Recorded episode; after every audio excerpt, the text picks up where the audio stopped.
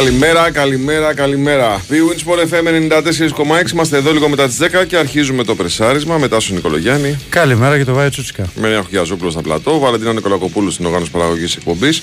Θα παρακαλέσω να υπάρχει ηρεμία, ε, να αποφύγουμε τις ακρότητες ε, και τις ε, πώς το λένε, τις, ε, επιθέσεις ο ένας τον άλλον. Θα συζητήσουμε για όσα συνέβησαν εχθέ. Λοιπόν, να πάρουμε μια πρώτη κουβέντα, κύριε Τάσο μα από την εμπειρία ότι, σου. Καταρχάς να πούμε ότι ο, ο Πανσεραϊκός θα γυρίσει ανάποδα. Έτσι, ναι, ξενέρωσε μας όλους. Ναι, ναι, πάμε, ρε, πάμε. φίλε, Ναι, κάτσε, ναι, ε, κάτσε, ναι. ρε, φίλε, Έχει περίμενε. γίνει- Έχει γίνει να μην πω τι έχει γίνει. και- Ναι, ρε, πάμε, ρε. Ο Πανσεραϊκός τρομερό χαρακτήρα έδειξε. Και έτσι ένα παιχνίδι το οποίο δύο φορές πήγε να του στραβώσει με ισοπαλία. Δείχνει ότι είναι σε πολύ καλή κατάσταση. Δείχνει ότι ο Πάμπλο Γκαρσία κάνει τρομερή δουλειά. Ε, Πολύ καλή ομάδα, φίλο Παντσεραϊκό. Πάρα πολύ καλή ομάδα και θυμάσαι, Θυμάσαι που το συζητάγαμε το συζητάγαμε καλοκαίρι. από τα φιλικά. Ναι. Ε, ήταν πολύ μεγάλη εντύπωση που μου είχε κάνει εμένα τουλάχιστον στα, στα παιχνίδια του Βόλου. Στο φιλικό τουρνουά στο Βόλο, που δεν νομίζω δεν είχε πάει, δεν, είχε, το, δεν το είχε πάρει. Ναι. Αλλά ο τρόπος με τον οποίο αγωνιζόταν, εμένα μου έκανε τρομερή εντύπωση. Ξέρεις τι μ' αρέσει το Πανσεραϊκό; Δεν είναι ομάδα που θα κάτσει να παίξει Όχι, ταμπούρι. όχι. Θα βγει μπροστά να χτυπήσει, να βρει Ε, γκολ, να κάνει να δείξει. Βάζει, παίρνει τις νίκες με επιθετικό ποδόσφαιρο. Ναι, ναι, ναι, ναι. Εντάξει, όταν θα παίξουν το Ολυμπιακό, τον Παναγικό και την ΑΕΚ, Περίμενε. θα, Στο κα- κάν- θα κάτσει λίγα μέτρα πίσω. Περίμενε, περίμενε. Περίμενε, περίμενε. Έχω Όχι, αντίλογο. με την ΑΕΚ το έκανε αυτό. Έχω αντίλογο. Στο Καραϊσκάκης. Με την ΑΕΚ το έκανε αυτό. στο, Έπαιξε Κα- πίσω. στο, στο Καραϊσκάκης, Ναι. παρά το γεγονός ότι παίζει με 10 παίχτες από το τ- πρώτο λεπτό, Ναι. ε, έχει βγει, έχει κερδίσει πέναλτι, έχει κάνει άλλες δύο φάσεις στην ΑΕΚ. Στα πρώτα τρία λεπτά έχει γκολ και χαμένη ευκαιρία. Ναι, ρε παιδί μου, αλλά τέλος πάντων στην πορεία θέλω να σου πω είναι φυσιολογικό. Βγαίνει ωραία μπροστά μου. Αλλά βγαίνει ωραία μπροστά και έχει μάθει, δηλαδή φαίνεται μια ομάδα η οποία είναι. ε, αν και είναι νέα ομάδα, είναι δουλεμένη και ε, εγώ με αυτό που βλέπω. Εντάξει, μην λέω μεγάλη κουβέντα γιατί είναι νωρίς, αλλά δεν τον βλέπω να κινδυνεύει στο τέλος. Θα σου πω κάτι. Ε, εγώ επειδή βλέπω Super League 2, δηλαδή Ναι. παρακολουθώ τα παιχνίδια του Super League 2 και πέρσι είδα πολύ Pauk Β, γιατί έδειχνε συνέχεια τηλεόραση Pauk Β. Ναι. Ε, εμένα μου θυμίζει ο Πανσεραϊκός αυτό το πράγμα που έπαιζε με τον Πάοκ ο Γκαρσία. Ναι. Που πραγματικά τους έβλεπες και τους χαιρόσουνα. Απλά το κάνει έχοντας και 4, 5, 6 ποιοτικότερους από τους Σωστό. φυσικάδε ποδοσφαιριστές μέσα στον αγωνιστικό χώρο. Δηλαδή ο Άλεξιτ, Σωστό. ο Πηλέας, Ναι. είναι παιδιά τα οποία. Γιατί ο Χατζητραβό ήταν πρωταγωνιστής και στον Πάοκ Β. Ο Χατζητραβός είναι πάρα πολύ καλός. Ε, βέβαια. Πάρα Ε, βέβαια. πολύ καλός παίκτης. Έχει τερματοφύλακα που είναι δύο μέτρα ντουλάπα. Οκ. Εντάξει. Δηλαδή έχει βάλει στοιχεία στο παιχνίδι μέσα, παίκτε που είναι πιο ποιοτικοί, αλλά αν έβλεπες τον Πάοκ Β πέρσι. Ναι, ναι, συμφωνώ. άρα συμφωνώ. καταλαβαίνει Έχεις δίκιο. καταλαβαίνεις ότι είναι. Τα Γιάννα την πάτησαν, παρότι το γεγονός ότι την πάλεψ- το πάλεψαν. Νομίζω ότι έχει παίξει ένα μεγάλο ρόλο το λάθος του Κλέιμαν εκεί στο γκολ Ναι. για την ήττα. Αλλά γενικά είχε, είχε ευκαιρίες ο Πανζερικό. Δηλαδή, με βάση την εικόνα, ο Πανζερικό είχε περισσότερες ευκαιρίες για να πάρει το μάτι. Ναι, ναι, ναι, ναι, ναι, ναι, ναι. Λοιπόν, πάμε στα άλλα. Πού περιμένεις. Θα βάλουμε διαφημίσεις. Όχι, Θα βα- μετά. μετά. Λοιπόν, τι περιμένω, περιμένω. Ε, Λοιπόν, καταρχάς να πούμε ότι ο Παναθηναϊκός πήρε μία νίκη με εμφαντικό τρόπο στην Τρίπολη. Λέω με εμφαντικό παρότι το γεγονός ότι μπήκαν τα δύο γκολ στο τελευταίο δεκάλεπτο, διότι ήταν κυριαρχικός. Με ξέρεις ένα δεκάλεπτο από το 60 στο 70, με 9 αλλαγές. ε, Εκεί που τελειώνει το μάτσο για τον Παναθηναϊκό, εκείνη το χειρότερο του διάστημα. Ναι, Εν τω μεταξύ. πολλοί, πολλοί κόσμος, γιατί είδα και τα σχόλια κάτω από το site της ΠΑΕ Παναθηναϊκός όταν βγαίνει η δεκάδα ανησύχησε. Μμμ. Απλά αποδεικνύεται πλέον σε άλλο ένα παιχνίδι ότι φέτος το ρόλο του Παναγικού είναι μεγάλο. Οι παίκτες που έχουν έρθει είναι πολύ ποιοτικοί. Ε, μπαίνει ο Αράο και πραγματικά βλέπεις ότι κάνει τη διαφορά. Ε, ο Αράο, και φίλε, λες ήταν- σήμερα ότι μήπως να παίζει αυτός αντί του Ρούμπεν. Ε. δηλαδή, όταν, όταν αυτό το λες, καταλαβαίνεις πόσο καλός παίκτης είναι αυτός που έχει έρθει Εννοείται. που ακόμα δεν έχει προσαρμοστεί. Εννοείται. Παίρνεις πράγματα από τον Τζούρσιτς και χθες ο Παναγικό. Ε, ο Μλαντένος δεν ήταν τόσο καλός γιατί έχει χάσει τον Καλτσά, αλλά γενικά ένας καλός παίκτης έχει δώσει πράγματα στον Παναγικό. Ο, το δίδυμο το κεντρικό, το αμυντικό, στο πρώτο μήκρο ήταν άψογο. Ο Γετβάη με τον Πάλμερ Brown. Μπράουν έπαθε ένα διάστημα ο Πάλμερ Μπράουν στο ημίχρονο, γι' αυτό βγήκε ο Γετβάη μετα, μεταφέρει σωστά την μπάλα. Έχει κάνει ένα Έπαιξε τσάπ. και δεξί και αριστερό στο πέρα και την Ναι, πάει χθες. νομίζω ότι πάει καλύτερα το δεξιστόπερ. Ναι. Αλλά με το Σέκεβελ δίδυμο δεν πάει να παίξει ο Σέκεβελ αριστερά και δεν βολεύεται. Θα μου πεις έκανε ένα τσαφ, το έκανε, αλλά γενικά είναι ένας πολύ καλός αμυντικός. Ο Παναθηναϊκός ε, πήγε και κέρδισε την Τρίπολη που είχε Ο Τσέριν κερδίσει. ήταν πολύ καλός. Ο Τσέριν Δεν μου ήταν το πάρα- αναδική στο Τσέριν. Όχι, σου Ε, Δεν λέει- είναι αδυναμία μου. Σου λέει τις μεταγραφές. Ε, Ναι, ρε φίλε, αλλά Σου λέει συγγνώμη. τις τώρα. μεταγραφές που έχουν έρθει. Αλλά φυσικά αυτός που έκανε τη μεγάλη διαφορά όταν μπήκε ήταν πάλι ο Φώτης Ιωαννίδης, Ναι, ναι. ο οποίος είναι σε τρομερή κατάσταση. Ο Φώτης νομίζω ότι έχει βελτιώσει πάρα, πάρα πολύ την επαφή του με τα δίχτυα. Δηλαδή το, το στοιχείο το φετινό που βελτιώνει είναι αυτό. Μμμ. Ε, το είδαμε και στο ματς με το Βόλο το γκολ που έβαλε. Το είδαμε και χθες δύο γκολ. Θα μου πεις το ένα είναι πέναλτι, OK. Okay. Το δεύτερο. Ε, πέναλτι είδες που πήγε μπαλά. Ναι, γιατί χτύπησε και ο Σπόραρ και το απέξω Παπαδόπουλο. Το πέναλτι είναι απλό. Ναι. Δηλαδή πέσει όταν τα βάζει ο Σπόρα λέγανε Μα με πέναλτι έχει βάλει. Δεν είναι ναι. απλό το πέναλτι. Ναι. Και το βλέπουμε τώρα όταν χάνεται. Ναι. Έτσι. Ε, αλλά το, δεύ, το δεύτερο γκολ που βάζει από 41 μέτρα είναι, έχει τρομερή οξυδέρκεια ε, και κάνει ένα φανταστικό πλασέ. Γενικά με το που μπήκε, ανέβη, ουσιαστικά πήρε αυτοπεποίθηση η ομάδα. Δηλαδή, εγώ βλέπω ότι ο Ιωαννίδης είναι ένας παίκτης ο οποίος πλέον επηρεάζει και τους υπόλοιπους με την παρουσία του στο γήπεδο. Ξέρεις γιατί; Γιατί όλοι οι μεσοπαιδευτικοί παίκτες του Παναθηναϊκού, καταρχάς, όλοι οι χαφ ξέρουν ναι. ότι θα πασάνουν στον Ιωαννίδη και η κατοχή θα παραμείνει στα πόδια των παιχτών ναι. του Παναθηναϊκού, γιατί ξανά την κρατάει την μπάλα. Ναι. Και επίσης οι μεσοπαιδευτικοί παίκτες του Παναθηναϊκού περιμένουν την έμπνευση του Ιωαννίδη. Γιατί έχει, έχει τρομερή κάθετη κοντινή, έχει τρομερό συνδυαστικό παιχνίδι. Ναι. Που αυτό όμως το έχει και από πέρσι. Ναι. Έπαιζε δηλαδή, ήταν συνδυαστικός με τους ε, συμπαίκτες του. Οπότε λοιπόν όλοι παίρνουν μέτρα, όλοι πατάνε περιοχή, φτάνουν στην περιοχή και περιμένουν τι θα κάνει ο Φώτης. Ναι. Και αυτό μπερδεύει και την άμυνα του, αντι, του αντιπάλου. Ναι, έτσι, ναι, γιατί ναι. σου λέει τώρα από εδώ μπλέξαμε με το που κοντρολάρει την μπάλα αυτός και αρχίσει να γυρίζει το κορμί του δεξιά-αριστερά, θα τη δώσει στο Μαντσίνη, θα τη δώσει στο Τζούρισι, θα τη ναι, δώσει στο. Ναι, ναι, ναι. Μπλέκουμε. Και έχει πάρα πολλές λύσεις με στο επιθετικό Παναγικός. Δεν είναι τυχαίο ότι έχει βάλει 9 γκολ σε δύο έδρες που πέσει είχε βάλει μόλις ένα και στην Τρίπολη μάλιστα έχασε. Ναι. Ε, βλέπουμε να βάζει καινούργια πράγματα στο παιχνίδι του. Θυμάσαι ότι λέγαμε ότι το παιχνίδι του Παναθηναϊκού να την πάρει την μπάλα ο Ρούμπεν και όταν το κλείνουν δεν έχει εναλλακτική. Χθες είδαμε κάτι διαφορετικό. Ναι, ναι, ναι. Έτσι. Και πιστεύω ότι είναι το πιο ευχάριστο. Και σας το έπαιρνε καλώς πάλι στο τέλος. Ναι, ναι, ναι. Και πιστεύω ότι όσο ο Αράου έχει, έχει την εξής διαφορά με τον Ρούμπεν, κατά την άποψή μου. Παίζει πολύ πιο γρήγορα, παίζει πολύ πιο κάθετα. Πιο ψηλά στο γήπεδο παίζει πιο ψηλά στο γήπεδο και αυτό είναι λίγο επικίνδυνο ναι. όταν χάνει την μπάλα ο Παναθηναϊκός. Ναι, ναι. Ενώ ο Ρούμπεν την κρατάει λίγο πιο πίσω την ομάδα ναι. για να είναι πιο ασφαλής στο ανασταλτικό κομμάτι. Κάτι κερδίζεις, κάτι χάνεις. Ναι, ναι, ναι, ναι. Πιο ωραίο στο μάτι είναι αυτό που είδαμε χθες. Ναι, εννοείται. Αλλά. Ειδικά για μάτς τέτοια. Για μάτς τέτοια. Σε μεγάλα παιχνίδια όμως δεν ξέρω αν αυτό. Κατάλαβες, θα μου πεις με την ΑΕΚ που δεν είπε ο Αράο, με την ΑΕΚ Παναγενικό γενικά δεν ήταν καλός για Νίκο Σάλβου στο πρώτο μήχρονο. Το είπαμε αυτό, μην το ξαναζητήσουμε έτσι. Γιατί γενικά η εικόνα, επειδή το ξαναείδε το μάτι, συμφωνώ και με τον νικο mm-hmm. δεν ήταν αυτή που παρουσιάστηκε ότι ισοπαίδωσε η ΑΕΚ τον Παναγενικό, αλλά είναι άλλη κουβέντα αυτή. Για χθες μιλάμε ότι ο Παναγενικό παρουσιάστηκε, έβγαλε αντίδραση και ήταν πάρα πολύ καλός σε μια έδρα για 80 λεπτά σε μια έδρα που έχανε κάθε χρόνο. Ναι, ναι. Και ο Αστέρας Τρίπολης δεν έπεισε ότι ήταν μια ομάδα που προσπάθησε, έπαιξε, προσπάθησε να παίξει καλά αμυντικά, αλλά ο Παναγενικό έχει πολλές λύσεις. Το είπε και ο προπονητής του φέτος, ε, χθες ε, ότι έχει φέτος ε, πολλές λύσεις ο Παναγενικό. έπαιξε πολύ μεγάλο ρόλο το γεγονός ότι στην πρώτη φάση που ο Αστέρα, στο πρώτο ημίχρονο, προσπάθησε να ανεβάσει λίγο τη γραμμή της πίεσης, ναι. να γίνει λίγο πιο πιεστικό στην άμυνα του Παναθηναϊκού. Ο Παναθηναϊκός ναι. έκανε τρομερό build-up. Ναι. Βγάζει με τον Τζούρισιτ στον το Παλάσιο ναι, και εκεί ναι. τους μουδιάζει. Ακριβώς. Λένε τώρα τι κάνουμε; Ναι. Καθόμαστε πίσω, πάμε μπροστά. Αυτό είναι πολύ κέριο σημείο στο παιχνίδι. Γι' αυτό εγώ βάζω τον Παλάσιος πολύ ψηλά στη γραμμή του διακρισμένου. Συμφωνώ. Ε, να πω και επίσης ο Βέρμπιτς καθοριστικός γιατί βάλει ένα πολύ κρίσιμο γκολ και δεν είναι απλό γκολ. Θα μου πεις είναι κοντά στη, στην κοινή αιστεία. Ναι, είναι κοντά στην κοινή αιστεία, έτσι όπως κάει η μπάλα. Έτσι όπως κάει η μπάλα, δεν βάλει το, το πόδι του σωστά, θα τη στείλει στα πουλιά. Δεν είναι εύκολο, δεν είναι εύκολο. Ε, και βάζει καθοριστικό γκολ ο Ο Άλεξης δεν είδες, χθες. Αυτό θέλω να σου πω. Είναι, είναι, είναι, είναι, είναι ωραίο, ωραίο όλο το γκολ, ο Τσέριν στον Παλάσιο και ο Παλάσιος στον Βέρμπιτς. Ναι. Να πω κάτι για το Λοντίγκιν, ότι ήταν πολύ σωστή η απόφαση κατά την άποψή μου του Γιωβάνου το χρησιμοποίησε για ένα πολύ απλό λόγο. Γιατί και εκεί υπάρχει πορεία μα και χωρίς τον Πρινιόλη στην Τρίπολη. Ο Παναγενικό έχει την ευτυχία. Ευτυχία για μένα είναι, θα μου πεις ότι μπορεί να είναι και πρόβλημα.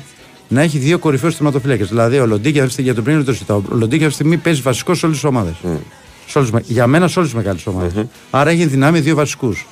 Είναι λογικό Μιλάμε για έναν καταρχάς άψογο επαγγελματία. Έτσι. Επειδή το έχουμε, τον έχουμε δει και στην προετοιμασία. Ένα, ένα παίκτη ο οποίος δίνει το 200%. Ένα παίκτη που έχει τρομερή σχέση με τον Πρινιόλη που είναι πάνω απ' όλα η ομάδα, αλλά σίγουρα και αυτός μέσα του θέλει να παίζει κάποια μάτια. Έτσι. Ε, και όλο αυτό είναι κάτι το οποίο συζητήθηκε το καλοκαίρι. Τέλος πάντων, ο, ο, ο, αυτό που, που ξέρουν είναι ότι ο Γιωβάνο θα του δώσει κάποια παιχνίδια φέτος. Ήταν να του δώσει το μάτι με τον Βόλο, αλλά ήταν άρρωστος. Ε, το έδωσε το χθεσινό, μπορεί να το δώσει και με τον Ατρόμητο. Θέλω να σου πω, δηλαδή θέλω να τον έχει λίγο σε γρήγορση. Για λίγο ζεστό. Λίγο ζεστό, γιατί και ο άλλος σου λέει. Κάτσε, δεν είμαστε και πάνω στον Πρινιόλι. Ναι, τι δεν είμαστε 20 χρονών. Κατάλαβες. Καλύτερα πάω κάπου να παίζω. Ναι, ναι, ναι, Αυτός είναι και ο λόγος που θε να και δεν νομίζω ότι είχε κάποιο πρόβλημα. Στον γκολ δεν μπορούσε να κάνει κάτι. Ένα, ένα, μια διαφορά είχε ο Παναθηναϊκός ότι είχε λιγότερο, λιγότερες πάσεις από τον φυλάκα από ό,τι έχει συνήθως στα παιχνίδια του. Ναι, αλλά και οι πάσει του δεν ήταν κακές. Ήταν Πιο safe όμως. Πιο safe ήταν.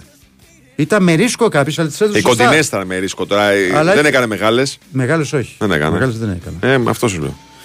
Λοιπόν, ε, πάμε στην ΑΕΚ. Όχι, περίμενε, έχουμε διαφημίσει.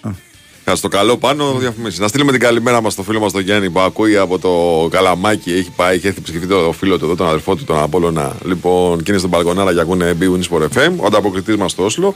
Εγώ να σας πω ότι παίζει την B-Win για τη ρουλέτα, το blackjack, το poker, τα παιχνίδια με ζάρια, τα κορυφαία game shows και τα μέτρητα τραπέζια με Έλληνες dealer. Το live καζίνο πάει σε άλλο επίπεδο, ρυθμιστή σε ΕΠ. Συμμετοχή για άτομα άνω των 21 ετών. Παίξει υπεύθυνα όροι και προποθέσει στο bwin.gr.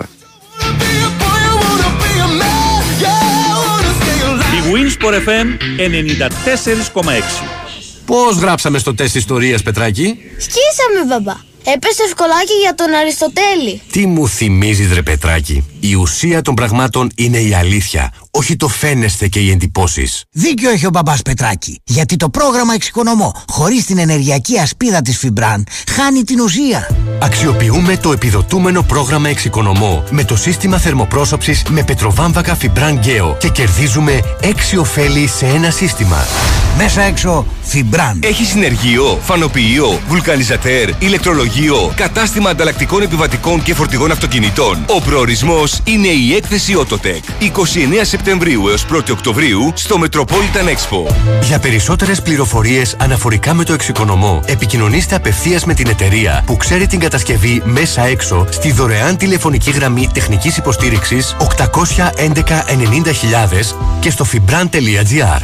Always Together. Πρόλαβε την ασυναγώνιστη προσφορά για ετήσια στάνταρ συνδρομή μόνο με 68 ευρώ και ξεκίνα φέτος το fitness ταξίδι σου στα Java. Εκεί που το πάθος σου για το fitness συναντά τις καλύτερες υπηρεσίες γυμναστικής. Ισχύει έως και τις 2 Οκτωβρίου στο java.gr ή στο δικό σου γυμναστήριο Java.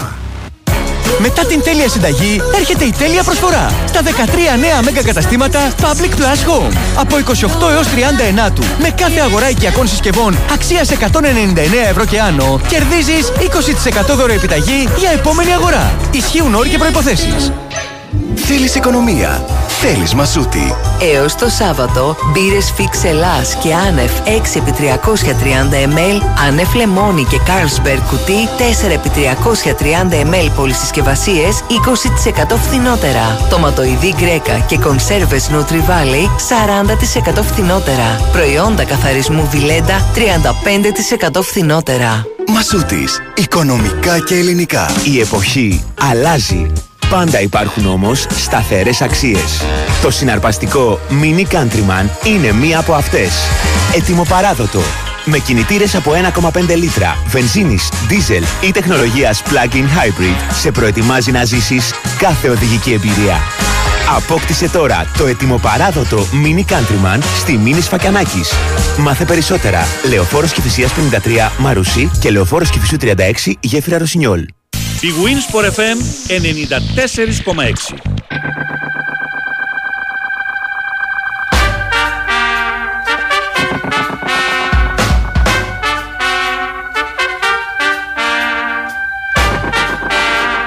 Λοιπόν, μην ανησυχείτε, θα πούμε για τις φάσεις, θα πούμε για τα πάντα. Όλα θα τα πούμε. Παιδιά, Όλα, περιμένετε. μην Η ΑΕΚ ανησυχείτε, δεν μην έχω δει το παιχνίδι. Ναι. Ε, πρέπει να έχει ευκαιρία στο πρώτο ημίχρονο. Στο της πρώτο έβαλε. ημίχρονο είναι Λιοντάρα Χριστιανή.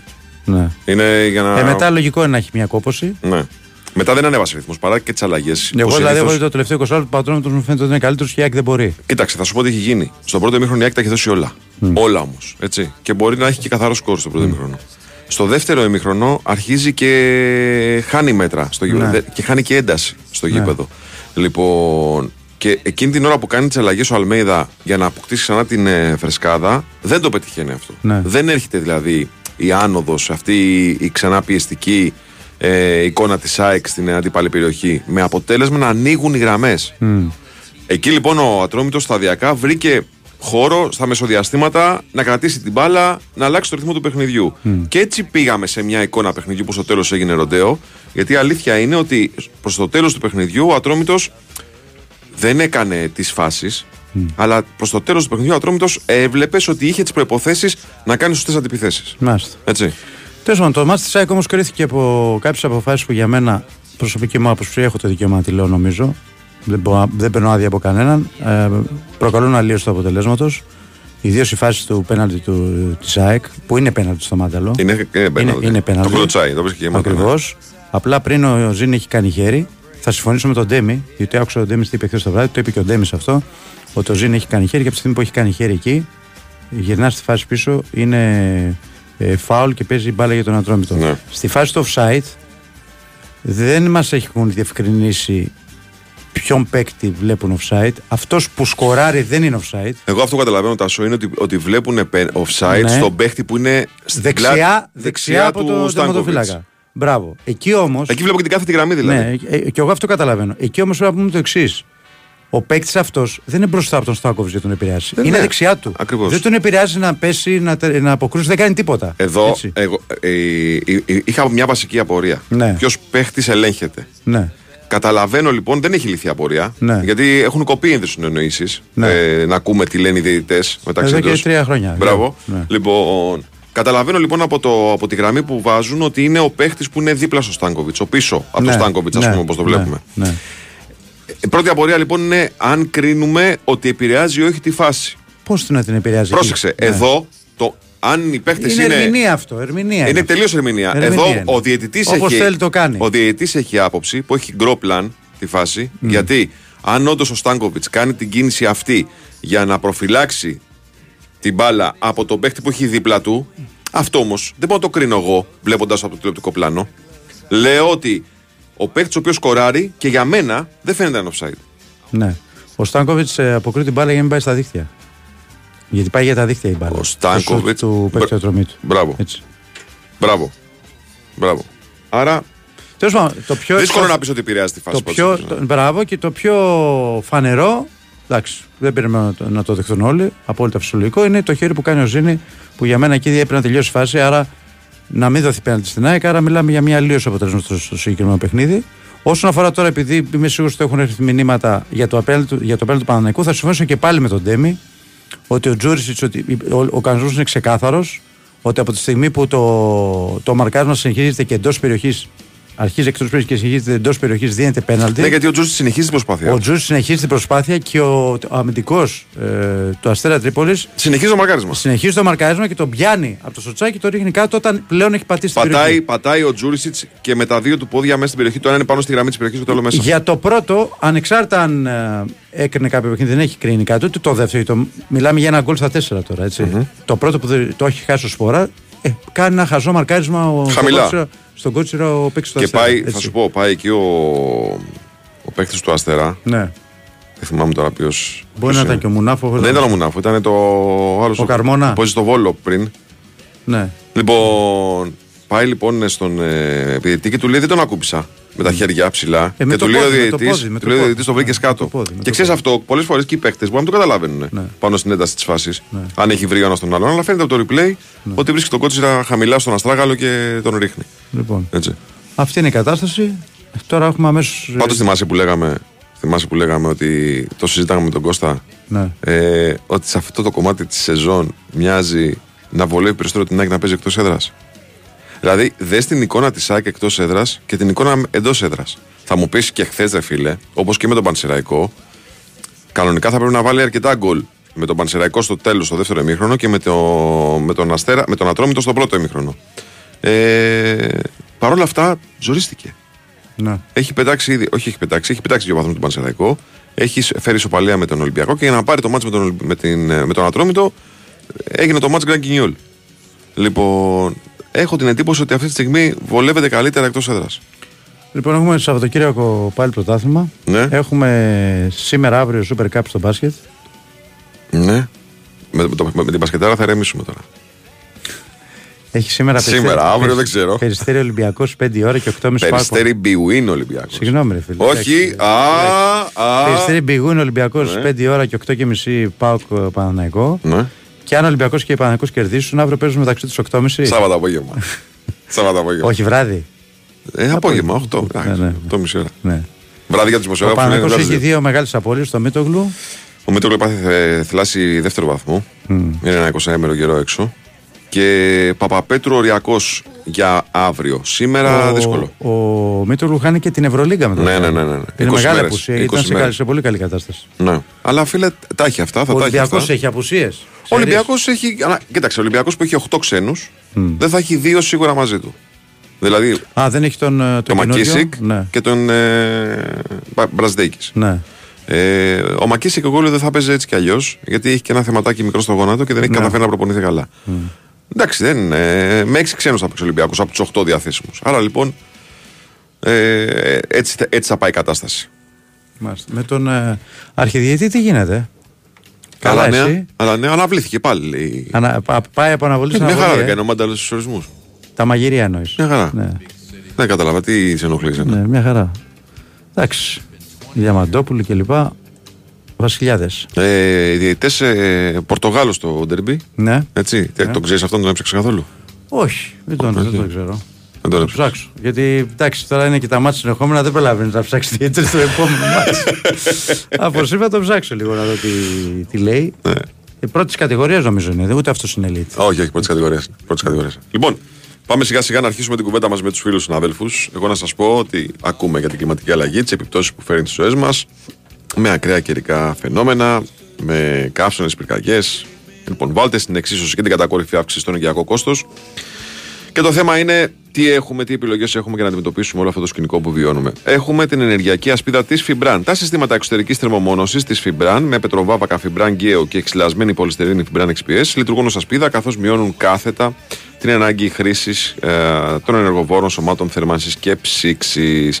Ακολουθήστε- Αξιοποιήστε λοιπόν τα πλεονεκτήματα αυτά κάνοντας αίτηση στο νέο εξοικονομώ αυτονομό. Επικοινωνήστε με τη Fibran και οι άνθρωποι της θα σας ενημερώσουν αναλυτικά για όλα τα βήματα που πρέπει να ακολουθήσετε. Για να ενημερωθείτε για τα συστήματα εξωτερικής θερμομόνωσης, καλείτε και ρωτάτε την εταιρεία που ξέρει την κατασκευή μέσα έξω στο 811 90.000 ή στο www.fibran.gr. Λοιπόν, ο Μπαρτόλο είναι ο παίχτης, εσύ. Ορίστε. Ο Μπαρτόλο. Να είναι καλά, σπίτι και απλή. Λοιπόν, πάμε break. Δελτίο ειδήσεων, επιστρέφουμε για το δεύτερο ημίωρο. Ναι.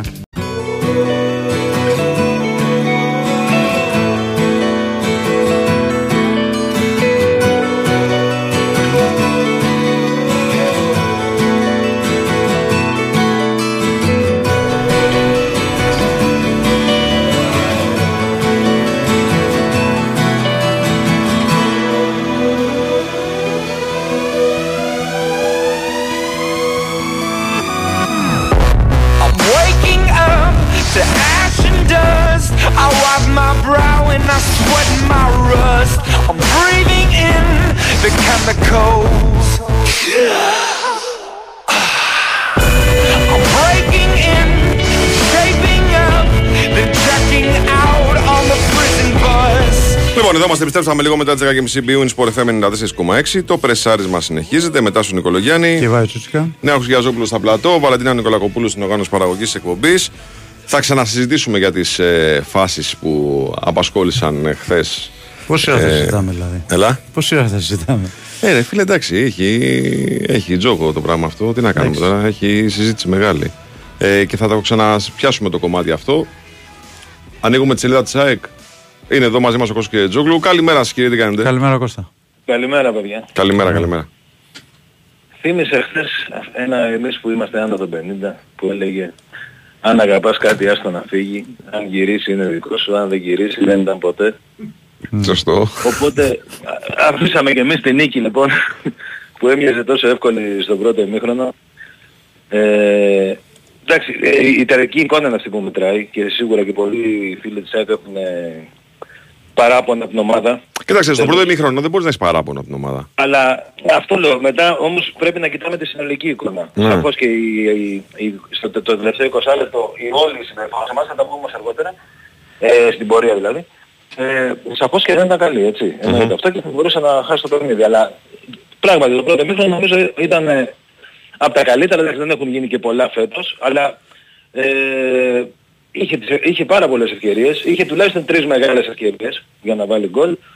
Έβαλε και ένα γκολ, και, και ο τρόπος επίσης που, που έπαιζε και δημιουργούσε, ε, α, κράτησε και τον Ατρόμητο χωρίς τελική, στο πρώτο ημίχρονο, Στο πρώτο ημίχρονο, ναι. που, που ακόμη δηλαδή και στο παιχνίδι με τον Ολυμπιακό Ατρόμητος που έφαγε τέσσερα νομίζω δεν θυμάμαι, είχε ευκαιρίες. Δηλαδή αν θυμάστε στο πρώτο ημίχρονο είχε δύο-τρεις ευκαιρίες. Ε, με την ΑΕΚ δεν, δεν έκανε καμία ευκαιρία στο, στο διάστημα αυτό. Ήταν ένα παιχνίδι που έδειχνε τουλάχιστον στο ημίχρονο ότι πήγαινε, πήγαινε για μια εύκολη νίκη. Αυτό το πρόβλημα η ΑΕΚ το έχει, το είχε και πέρυσι. Δημιουργεί πολλές ευκαιρίες, δεν έχει καλά ποσοστά. στη, στην ευστοχία της. Δηλαδή και πέρυσι που πήρε το πρωτάθλημα δεν είχε. Ε, φέτος ε, στο παιχνίδι της Brighton θα μπορώ να πω ότι είχε και παραπάνω από ότι, α- α- από ότι δικαιούται. Δηλαδή ε, όλες οι ευκαιρίες ε, σχεδόν που έκανε στη, στην Brighton ε, μπήκαν γκολ. Ε, χθες όμως είχε την ίδια, την ίδια εικόνα σε αυτό το κομμάτι, την ίδια συμπεριφορά να το πω έτσι. Τέλος πάντων, πάντως ε, το παιχνίδι πήγαινε για μια άνετη επικράτηση. Ε, τώρα στο δεύτερο ημίχρονο, από την αρχή φάνηκε κάποια κόπωση στη, στην ομάδα. Το είπε Αλμίδα Δηλαδή- μετά το τέλος του μάτς, έτσι. Ναι. Το είπε. Ε, δηλαδή, δηλαδή και- ναι, πες μου, πες μου. όχι, το είπε ξεκάθαρα ότι οι παίχτες είναι κουρασμένοι Ναι. και γι' Μείναν αυτό... από ενέργεια. Ναι, Μείναν μείναν από από ενέργεια, ναι. Μμμ. Δηλαδή ας πούμε ο Άμραμπατ ε, φαινόταν ότι είναι κουρασμένος από την αρχή του δεύτερου ημιχρόνου. Ε, και άλλοι παίχτες ε, έριχναν, ε, έριχναν έτσι. Έγιναν οι αλλαγές. Εκεί είναι ίσως η πρώτη φορά από τότε που γίνεται αυτό με τις ε, πολλές μεσοεπιθετικές Που δεν αλλαγές έπιασε. κάνανε σε όλα τα παιχνίδια που δεν έπιασε καθόλου. Ναι, ναι. Δεν, δεν βοήθησαν καθόλου. Και έτσι η, η- η πίσω πλευρά ας πούμε, που ούτως ή άλλως ήταν, ε, ε, έπαιζαν από την αρχή και υπήρχε κούραση. Είδαμε ας πούμε το Σιντιμπέ στο τέλος, ενώ ξεκίνησε πάρα πολύ καλά στο πρώτο μήχρονο. Είχε ανεβάσματα, μπορούσε να σκοράρει, έχασε μια ευκαιρία, δημιούργησε καταστάσεις. Στο τέλος μόνο στο πέναλτι, δηλαδή δεν λέω ότι θα μπορούσε να το αποτρέψει τον γκολ, αλλά ο τρόπος που κάνει το, το πέναλτι είναι και από πολύ, δηλαδή έστω θα μπορούσε να, πάει, να πέσει με τα πόδια, να, αν μπορούσε να σώσει κάτι ή να γλιτώσει την αποβολή. Ο τρόπος που το κάνει είναι... δι- Και πιστεύω ότι είναι καθαρά θέμα κούρασης. Δεν είναι σίγουρα στο συγκεκριμένο ποδοσφαίρι. Και πνευματικής κούρασης. Ακριβώς. Δεν είναι ούτε θέμα εμπειρίας ούτε κάτι, ούτε κάτι άλλο. Ε, η, η, η, η επίθεση λοιπόν, οι τέσσερις αλλαγές που έγιναν δεν βοήθησαν. Ο Ζήνη ας πούμε, είχα πει την προηγούμενη εβδομάδα που είχε κάνει, ε, όχι την προηγούμενη, την πιο προηγούμενη με τον Ολυμπιακό, που πολλοί έλεγαν γιατί δεν παίζει βασικός, γιατί είναι ένα νέο παιδί. Ε, τώρα προσπαθεί να τον εντάξει στην ομάδα Αλμέιδα. Έχει δείξει πάρα πολύ καλά στοιχεία. Όμως είδαμε και χθες σε μια άλλη θέση από αυτή που ε- έχει παίξει στην ΑΕΚ τουλάχιστον, την πρώτη ομάδα της ΑΕΚ, δηλαδή αριστερό εξτρέμ που έπαιζε. Χθες αφόρ δεν μπόρεσε να, να βοηθήσει όπως ε, στα άλλα παιχνίδια που έμπαινε. Ο Τσούμπερ και αυτός δεν βοήθησε. Ο Γκατσίνοβιτς, οκ, αλλά στο τέλος είναι, είναι ο παίχτης που δίνει τη, τη νίκη. Τέλος πάντων και οι τέσσερις που μπήκαν και ο Ελίασον δεν δημιούργησαν, δεν κράτησαν μπάλα ψηλά και έβαλαν τη, την άμυνα σε μια πρωτόγνωρη κατάσταση για το χθεσινό ματς. Δηλαδή ενώ είμαστε 70 ο Ατρόμητος 65-70 ας πούμε δεν είχε πλησιάσει το τέρμα. Ε, στο τέλος είδαμε ότι γίνονται όλες αυτές οι φάσεις. Ε, δηλαδή μπαίνει το γκολ που ακυρώνεται, μπαίνει, ε, κάνει την απόκρουση ο, ο Στάνκοβιτς. Ε, και κερδίζει το πέναλτι το βάζει ο Ατρόμητος, κερδίζει το πέναλτι ο Μάντελος το βάζει, ο Γκατσίνοβιτς και ακόμη και στο τελευταίο λεπτό από μια γιώμα γίνεται πάλι ευκαιρία και τη σώζει ο, ο Χατσαφή. Οπότε για να κάνουμε το ρεζουμέ ε, είναι ένα παιχνίδι που έτσι όπως εξελίχθηκε τελικά είναι θα έλεγα μεγάλη νίκη γιατί ε, πράγματι τώρα όταν έχουν αρχίσει και μετράνε οι καθυστερήσεις και η ΑΕΚ παίζει με 10 και έχει και αυτή την εικόνα πιο πιθανό μοιάζει να, αν βγει μπροστά μαζικά να δεχτεί δεύτερο γκολ παρά να βάλει δεύτερο γκολ. Τελικά γίνεται, γίνεται αυτή η φάση στη- στην περιοχή και ο Μάντελος όπως πέρυσι... Ίδιο καταφέρνει φινάλε, και- ίδιο φινάλε με πέρσι, ναι. ναι, ναι, καταφέρνει και παίρνει το πέναλτι πάλι από έτσι ακριβώς όπως πέρυσι. Δηλαδή τσιμπάει την μπάλα και ο παίκτης του δρομή του που πάει να τη διώξει αντί να βρει το, την μπάλα βρίσκει το πόδι του. Το εκτελεί ο Κατσίνος με έναν τρόπο που αν το είχαν... Ε, θα τον κρεμάγαν στα μανταλάκια. Θα τον κρεμάγαν στα Ναι, ναι, μανταλάκια. θα Το είχε έχει κάνει και ο πρόβλημα. Χατζηγιοβάνης, τάσο το θυμάσαι στο Κλάδης Βικελίδης. Το θυμάμαι, ναι. Ο Δόνης ήταν ο Άρης Φεράς, το Παναθηναϊκός. θυμάμαι, τον Δόνη είχε ασπρίσει. Χτύπαγα το κεφάλι μου στην πόρτα. Χτύπαγα το κεφάλι μου στην πόρτα. Λέω τι κάνεις; Εσύ το δικό σου Το κεφάλι. δικό μου, το δικό μου, ναι, το δικό μου. Α, γιατί εγώ είπα για τον Δόνη. και Το λέω- δικό μου, το δικό μου, το δικό μου. Όντως, α- ε, βέβαια κοίτα, ε, επειδή το θυμάμαι το Χατζηγιοβάνι, ήταν ρε παιδί μου πολύ, ε, αυτό ήταν, ε, ήταν ωραία χτυπημένο. Ήταν ωραία χτυπημένο, δηλαδή πήγε ψηλά, γύρισε στην τότας, αλλά οκ, τώρα σε εκείνο το σημείο να μπεις και τερματοφύλακας, ο Τσιτώτας είναι ένα τερματοφύλακας που πέφτει στο πέναντι. Όσο Δεν πιο παίζει ψηλά πέναντι. πάει η μπάλα όμως το πανένκα φίλε, τόσο πιο μεγάλη είναι η καμπύλη και αργή η πορεία της μπάλας στο τέρμα. Είδες ο Τσιντώτας τεντώθηκε, παραλίγο να τη βρει. Τεντώθηκε, ναι. Παραλίγο να τη βρει. Τεντωθήκαμε και... Άστος, σου λέω τώρα, μιλάμε τώρα για... Είναι, εντάξει, είναι- είναι, είναι μεγάλο ρίσκο. Άμα μπει γίνεσαι, γίνεσαι μάγκας, πιστεύω πότε σε αυτό. Δηλαδή, ε, ότι είδαμε και στην πρώτη εκτέλεση του, του Άμραμπατ ότι έπεσε ο Τσιντόντας ε, και το, το έστελε από την άλλη γωνία τον έστελε. Προφανώς ήταν σίγουρος ότι θα πέσει, ήταν και το σημείο αυτό, δηλαδή δύσκολα ένα θεματοφύλακας σε αυτό το χρονικό σημείο περιμένει. Βέβαια τότε με τον Χατζηγεβάνη περίμενε, απλά δεν ξέρω τώρα μήπως είχε ξαναχτυπήσει Πανέκα πριν και το, το ήξερα, δεν ξέρω. Ε, αν, αν είχε γίνει κάτι τέτοιο. Τέλος πάντων σημασία είχε την μπήκε τον γκολ. Γλίτωσε η Άκη με το, εκεί σε αυτή την ευκαιρία που είπαμε στο, στο τέλος. Και τελικά έλεξε ένα παιχνίδι πάρα πολύ αγχωτικά. Ε, το οποίο μόνο τέτοιο δεν έδειχνε στο πρώτο μήχρονο. Δηλαδή υπήρχε πραγματικά μεγάλη ευδαιμονία στο γήπεδο γιατί και η εικόνα της Άκη ήταν πάρα πολύ καλή. Και παρά τις πολλές αλλαγές που γίνανε, χωρίς Πινέτα και Γκαρσία που δεν ήταν καν στην αποστολή, ε, και, και με, με, με πάρα πολλούς διαφορετικούς παίχτες από ό,τι στο προηγούμενο μας. Τελικά όμως γύρισε έτσι το παιχνίδι και έφτασε να το πάρει σε, ένα, σε μια φάση καρμπόνι σαν την Περσινία με τη διαφορά ότι πέρσι ε, ο Ατρόμητος σε όλο το παιχνίδι το παίξει τα ίσα. Δηλαδή ε, ήταν ένα παιχνίδι μοιρασμένο το περσινό. Ο Ατρόμητος και στο πρώτο μήχρονο είχε δύο-τρεις μεγάλες ευκαιρίες πέρσι και η ΑΕΚ είχε με τον Καρσία μια πολύ μεγάλη και, και άλλες μια-δυο. Και στο δεύτερο μήχρονο δηλαδή ήταν ένα παιχνίδι που έδειχνε ότι όποιος βάλει τον κόλ θα νικήσει. Τελικά η ΑΕΚ σε εκείνο το μάτι είχε πιέσει στο τέλος.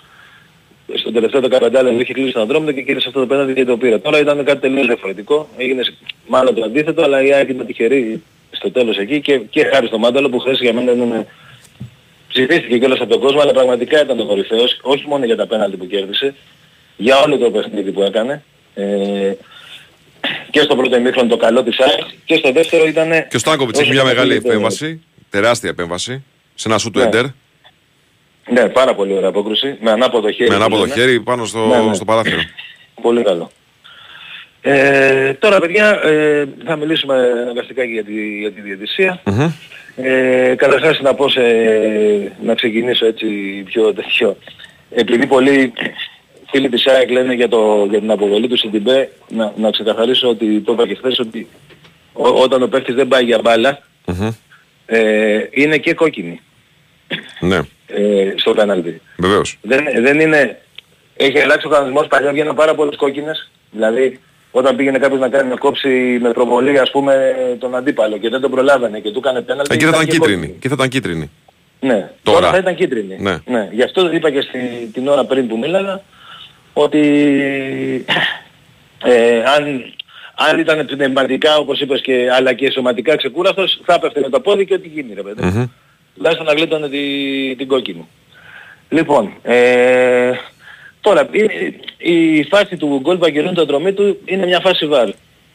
Μπαίνει γραμμή, ο παίχτης συμμετέχει στη φάση. Σε ποιον παίχτη βάζει, λέει, τη, βάζει τη γραμμή; Βάζει τον παίχτη στη γραμμή που είναι στο δίπλα στο Στάνκοβιτς. Που είναι δεξιά του Στάνκοβιτς. Όταν γίνεται το πρώτο σουτ. Που είναι δεξιά του όπως βλέπουμε, ε, όπως βλέπουμε είναι αυτός που, που τον κρύβει ας πούμε. Μπράβο.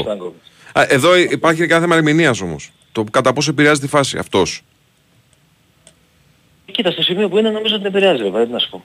Δηλαδή, δεν, δεν, για να πούμε ότι δεν επηρεάζει τη φάση πρέπει ή να περάσει πολύ πάνω του η μπάλα ή να είναι, ή να είναι αρκετά μακριά. Αυτός είναι δίπλα στο τερματοφύλακα, ξέρω εγώ. Δηλαδή, πολλές φορές ε, δεν είναι μόνο να είσαι μπροστά στο τερματοφύλακα. Ε, είναι και το να συμμετέχεις στη φάση, έτσι λέω Την έχουμε ξανακάνει αυτή την κουβέντα με αφορμή πολλά γκολ και ιστορικά γκολ στο ελληνικό πρωτάθλημα. Έτσι, για το ποιο επηρεάζουν τη φάση και επειδή την επηρεάζουν τη φάση. Λέω όμως ότι η προσπάθεια του Στάκοβιτς να, να απομακρύνει την μπάλα στο σουτ που γίνεται από τον Ατρόμητο.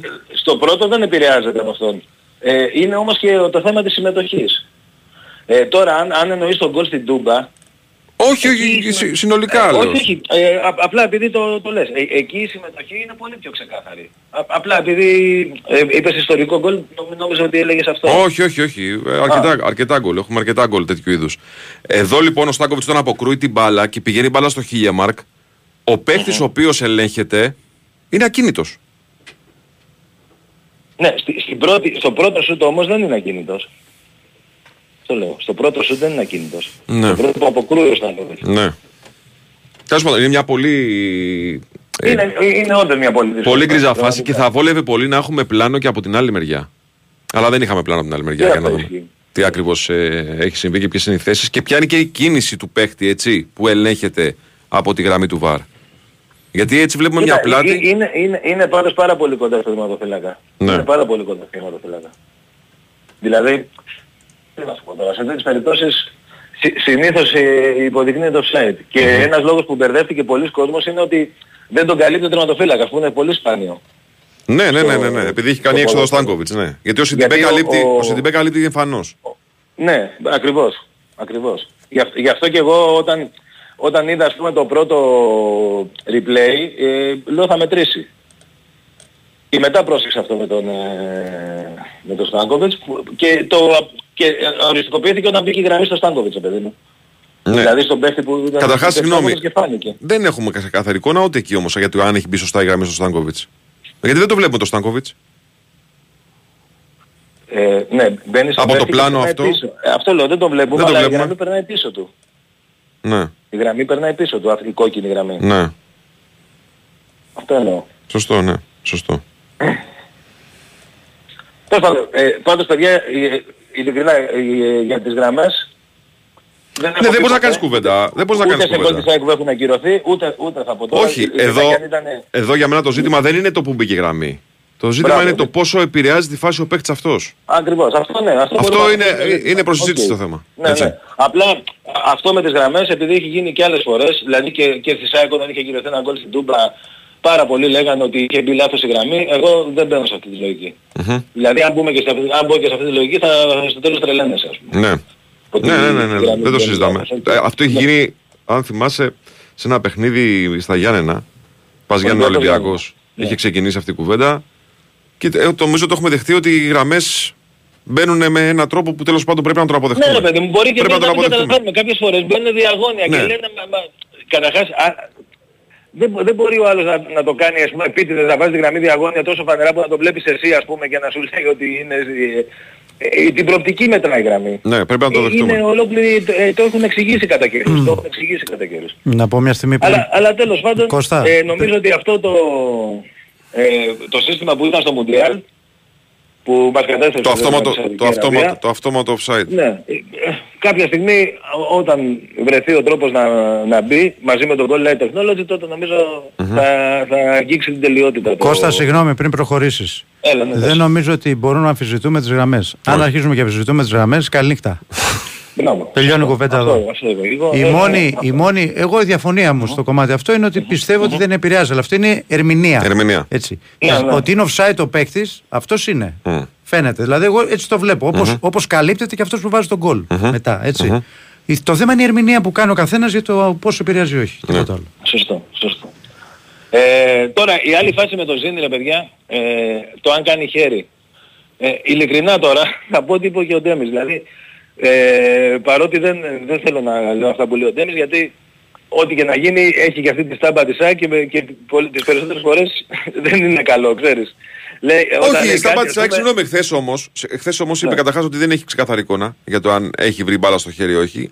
Ναι. Και ε, είπε, όπως διαβάζω τουλάχιστον εγώ, επίσης, Ναι. ότι ακόμα και να έχει βρει, επειδή δεν είναι ο παίκτης που σκοράρει, μπορεί να το θεωρούσε ακούσιο ότι Ναι, έγινε δεν στην είναι προσπάθεια. αυτόματο όπως είναι του Καλτσά ρε παιδί μου. Μπράβο. Γιατί και του Καλτσά, Ναι. ας πούμε, αν, αν έδινε πάσα, ίσως μέτραγε τον κόλ. Δεν ξέρω, μπορεί, λέμε τώρα. Έτσι, Ναι, γιατί, ναι, ναι. Επειδή πήγε, ήταν πολύ κοντά, πήγε από το σώμα του, από το πόδι του στο χέρι του.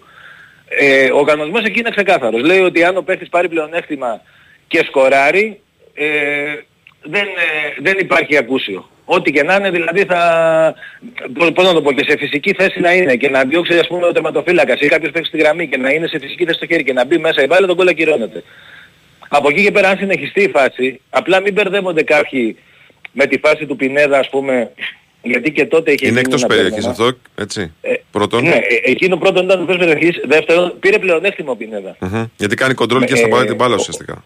Ο κανονισμός λέει ότι πέρα- αν πάρεις πλεονέκτημα, εγώ δεν λέω ότι το έκανε επίτηδες ο Πινέδα, το, πι- πιστεύω μάλλον ότι δεν το έκανε επίτηδες. Όντως δεν ήθελε να κάνει χέρι, αλλά αυτό δεν, δεν αλλάζει το ότι αν δεν ήταν εκεί το χέρι του, θα είχαν την μπάλα. Μμμ. Γι' αυτό είχα πει και τότε ότι για μένα ήταν και ατυχία ρε παιδί μου, γιατί μπορεί να του χτύπαγε στην κοιλιά. ας πούμε. Μια άλλη φάση που Πάλι- μπορούμε να συζητήσουμε πάνω σε αυτό το θέμα, η, η στάση του Αράου. Έτσι όπως ο Αράου ανοίγει τα χέρια για να βρει την μπάλα στο στομάχι και να της στείλει γκολ, αν κατά λάθος ακουμπούσε στο χέρι δεν θα μετρούσε και σωστά δεν θα μετρούσε. Καλά, αυτό είναι αυτονόητο. Έτσι. Δεν το ζητάμε. Ναι. Ναι, ναι, ναι, ναι. Ε, α, λες το Ινζάκι, το πρώτο γκολ, ναι. Ναι, ναι, ναι, ναι. Του Ιντζάκη, μπράβο αυτό. Μπράβο. Ε, αλλά αυτό ήταν πιο φανερό. Το Ιζάκη έπαιξε το Παναγιώτησε μόνος του, αν θυμάσαι, για να μην του το φάνε. Ναι, ναι, ναι, ναι. ναι. Γιατί πιο πολύ νόμιζαν ότι το είχε βάλει ο Πύρλο. Μιλάμε για το τελικό τώρα, όποιον δεν καταλαβαίνει το Liverpool τέτοιο. Αυτό, εκεί ειλικρινά δεν έχω καταλάβει αν έχει βρει στο χέρι. Ε, αλλά νομίζω δεν ξέρω τώρα, μπο- έχει βρει πρώτα στο κεφάλι, μπορεί να μην έχει βρει πουθενά, μπορεί να έχει τέτοιο πάντως σε κάθε περίπτωση νομίζω ότι εκεί παίζει ο κανονισμός αυτός που, που λέμε. Δηλαδή, Και εκεί είναι θέμα ερμηνείας του διαιτητή, έτσι; Και εκεί είναι θέμα ερμηνείας. Γιατί αν υποθέσουμε ότι η μπάλα έχει βρει στο χέρι, στη φάση του Ζήνη, έχει βρει στο χέρι και εκεί είναι θέμα ερμηνείας του διαιτητή. Για την ερμηνεία; Άμα έχει βρει στο χέρι πρέπει να δώσει φάουλ. Αποκτά πλεονέκτημα. Όχι, γιατί σου λέει εδώ Τι σου ότι, λέει; ότι αν δεν είναι ο παίκτης που σκοράρει, αν δεν είναι ο παίκτης που σκοράρει, μπορεί ο διαιτητής να, να εκτιμήσει ότι δεν αποκομίζει πλεονέκτημα Ότι από να ακούσει ότι. και δεν αποκομίζει πλέον. Άμα γίνει παιδιά αυτή η φάση εκτός περιοχής θα δοθεί φάουλ ή όχι; Δεν είναι απαραίτητο. Πώς δεν είναι απαραίτητο. Με το χέρι να κόψει Νομίζω μπάλα. όχι ρε Τάσο, γιατί εκεί δεν, δεν θα υπάρχει VAR γιατί είναι μια φάση που σε real time Ναι, δεν ρε υπάρχει παιδί και μου, VAR δεν θα καθόλου υπάρχει. τι μπορεί Αλλά να άμα τη βρει με το χέρι θα δοθεί φάουλ. Και το δύο διαιτητής, αυτό λέμε. Ναι, αυτό σου λέω ότι δεν φαίνεται καν να την βρίσκει όμως. Εγώ πιστεύω ότι βρίσκει, Οπότε- άμα δεις και την πορεία της μπάλας, τη βρίσκει λίγο, αλλά τη βρίσκει. Αλλά τέλος πάντων, τώρα εντάξει. Οκ. Οκ, εντάξει. Θα την ξαναδούμε. Λοιπόν, Ε, νομίζω αυτές οι δύο φάσεις είναι. Δεν νομίζω ότι άλλες φάσεις υπάρχουν. Α, από τη στιγμή που διορθώθηκε το λάθος ε, στο πέναλτι του Ατρομήτου, ε, Το offside, από το λες. VAR, ναι. ναι, δεν νομίζω ότι υπάρχει κάτι άλλο. Εντάξει, αυτός ο επόπτης έκανε και ένα άλλο λάθος στο πρώτο ημίχρονο, το οποίο βέβαια κατέληξε out. Απλά αν είχε μπει γκολ θα μέτραγε. ναι, Είναι μια ναι, φάση ναι, που ναι. βγαίνει Μια μεγάλη λίγο ευκαιρία πόντ. της ΑΕΚ. Ναι, ναι. Ε, Ένα, παιδιά, ψαλι, ένα ψαλιδάκι τελείωσε αυτά- εκεί. Με ψαλιδάκι, με γυριστό, με τι τελείωσε εκεί. Ψαλιδάκι νομίζω. Ψαλιδάκι, ναι. ναι. αν δεν κάνω λάθος. Ε, αυτά τώρα... Τώρα φίλοι διαφημίσεις, τρα- χρωστάμε και τον παρατέταρτο. Δηλαδή Εντάξει, παιδιά, μας έχεις λοιπόν. διαλύσει. Να έχουμε καλή συνέχεια. Έλα, καλημέρα, Έγινε, καλημέρα. γεια. Λοιπόν, εγώ να πω ότι παίζει στην BWIN για τις καθημερινές προσφορές, τα μοναδικά έπαθλα, τις ενισχυμένες αποδόσεις και τα ειδικά σε αμέτρητα πρωταθλήματα. Ρυθμιστή σε ΕΠ, συμμετοχή για άτομα άνω των 21 ετών, παίξει υπεύθυνα, όροι και προποθέσει στο bwin.gr. All veils and misty, streets are blue. Almond looks that chill divine. Some silken moment goes on forever, and we're leaving broken hearts behind. You mystify, mystify me. Το μπάσιμο της δεύτερη ώρας εκπομπής γέμισε μπαλάκια το στούντιο. Λοιπόν. Σάκαρη στη μία τηλεόραση, ξυπά στην άλλη. Τι Πα στην γίνεται, άλλη, τι ξυπάς γίνεται. που παίζεις. Τάκ το μπαλάκι. Πού παίζεις, τέννη. Στην Κίνα, στην Κίνα κύριε. Εκεί στην που παίζει Κίνα. και η Σάκαρη. Όχι στην Κίνα. Δεν ξέρω που παίζει. κυρία Αλλού. Σάκαρη. Δεν έχει Κινέζικα πίσω. Ναι. Κυρία Βαλαντίνα που παίζουν, ναι. Ναι. Λοιπόν, είμαστε εδώ και επιστρέψαμε δεύτερη ώρα της εκπομπής. Θα κάνεις Δύο κανένα ένα σχόλιο; Τσιπάς, φιλέ. Δύο ένα προηγείται; Ναι. Ναι. Προηγείται δύο ένα του Τσιπά. 0-0 είναι ακόμα με την Καρολίν Καρσία η Σάκαρη. Μηδέν, μηδέν, λες και- 0-0 είναι, ρε φίλε. Ακόμα. αν- το παιχνίδι είναι μοιρασμένο. ε, τι να πω, αφού 0-0 είναι, τι θες να πω; Να πω κάτι. Λοιπόν, και τώρα πάμε στον Νίκο Βάζο Πλάτα Αθανασίου. Και είναι νέο προσωνύμιο αυτό, γιατί εχθέ ανταποκρίθηκε στη δυσκολία των ημερών. Εξαιρετικός ήταν κύριε Βάη. Πολύ καλός ήταν. Τον Ε. άκουγα. Χαίρομαι πολύ, χαίρομαι πολύ. Και ήρθε εδώ, καπάκι, ε, ανέλαβε καθήκοντα επικοινωνίας με τον κόσμο. Νίκο, μου σε ευχαριστούμε πάρα πολύ για την εξυπηρέτηση. Είναι να μην γίνει αρχή, Νίκο, λέει. Ξέρεις, λέει. Κάτσε ρε εσύ, αφού είχε- Είναι να μην γίνει αρχή, Να έτσι σου και πω γίνει κάτι. αρχή, μετά η αρχή γίνεται συνήθεια. Συγγνώμη, το Παναθηναϊκός Τούρ είχε, απο... είχε ε, δράμει όλο στην Τρίπολη. Τι να κάνω εγώ. Ποιον τώρα; εννοείς Παναθυναϊκό του; Το Δεσίλα και το Μπαγκάκι. Για το Να- να Δεσίλα, πω. όταν στα λέω εγώ, εσύ λες άλλα. Ευτυχώς με δικαιώνει. Πάμε παρακάτω. Εντάξει, πήγε να κάνει το μάτς. Πήγε να Θα κάνει το μάτς. ισορροπήσω τώρα, θα Ναι. ισορροπήσω και να πω Ισορρόπησε. ότι για το Διονύση και Ναι. πλάτη Ναι. Και στήθος Όπα. και πόδια Τι και κάνεις, τα γυμναστική πάντα. κάνεις; Τα πάντα, ναι, σαν πρόγραμμα ήταν. Επειδή είναι της γυμναστικής Ναι. και πάντα ξέρεις όποτε είμαστε μαζί πουθενά, ξέρω έλα να κάνουμε ε, στήθος, έλα να κάνουμε πλάτη, γι' αυτό τα είπα. Ναι, εγώ επειδή δεν είμαι, δεν καταλαβαίνω. Άρα ευχαριστούμε πολύ για αυτό. Έχεις και τον Τάσο εκεί το μαραθωνοδρόμο, οπότε Έτσι, έμπλεξες. Σωστά, σωστά. σωστά. Τι έγινε, πώς τα δες θες; Εξαιρετικά. Ναι. Πάρα πολύ καλό βράδυ για τον Ναι. Παναθηναϊκό. Νομίζω ίσως και πάνω από τις προσδοκίες που μπορεί να είχαμε πριν από το παιχνίδι. Ε, το συζητούσαμε για τις αλλαγές, δύο μέρες. Νομίζω 9 αλλαγές μέχρι 7-8. Ξεπέρασε οκ. τον εαυτό του, ε. Ναι, Ναι, εντάξει. Ε, είναι Ψιλολίσα ρεκόρ. το κάνει. Ναι, ε, Το είναι κάνει ρεκόρ. ψιλολίσα. η αλήθεια. Είναι ρεκόρ. Είναι ρεκόρ. Χρειαζόταν σε μεγάλο βαθμό να γίνει αυτό γιατί όλα τα παιδιά που έμειναν έξω είχαν επιβαρυνθεί πάρα πολύ και κάποιοι άλλοι ποδοσφαιριστές έπρεπε να πάρουν την ευκαιρία στο αρχικό σχήμα του Παναθηναϊκού. Νομίζω ο προπονητής βρήκε την κατάλληλη στιγμή, την κατάλληλη ευκαιρία. Όλο αυτό το πράγμα δεν μπορεί να συμβεί από τη μία μέρα στην άλλη. Έτσι, δηλαδή να παρουσιαστείς στην Τρίπολη, σε ένα γήπεδο που έχεις να νικήσεις 6,5 χρόνια, απέναντι σε μια καλή ομάδα με 9 στους 11 α, νέους ποδοσφαιριστές σε σχέση με τον derby κόντρα στην ΑΕΚ και να ρίχνεις 4, καταλαβαίνουμε ότι αυτό το πράγμα δεν γίνεται από τη μια μέρα στην άλλη και εδώ έρχεται αυτό που λέω πάρα πολύ συχνά, είναι οι ευεργετικές, συνέχ... οι ευεργετικές συνέπειες, το να υπάρχει μια συνέχεια σε ένα σύνολο, το να υπάρχει ένας σταθερός προπονητής, το να ενσωματώνονται τα κομμάτια σιγά σιγά και να μην γίνονται τρέλες. Ε, Σωστά.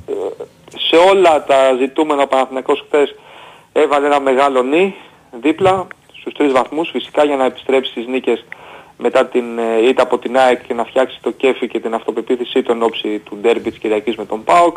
Έκανε μια πολύ καλή εμφάνιση με εξαίρεση ε, μια στιγμή στο 7ο λεπτό όπου δέχτηκε την ισοφάριση.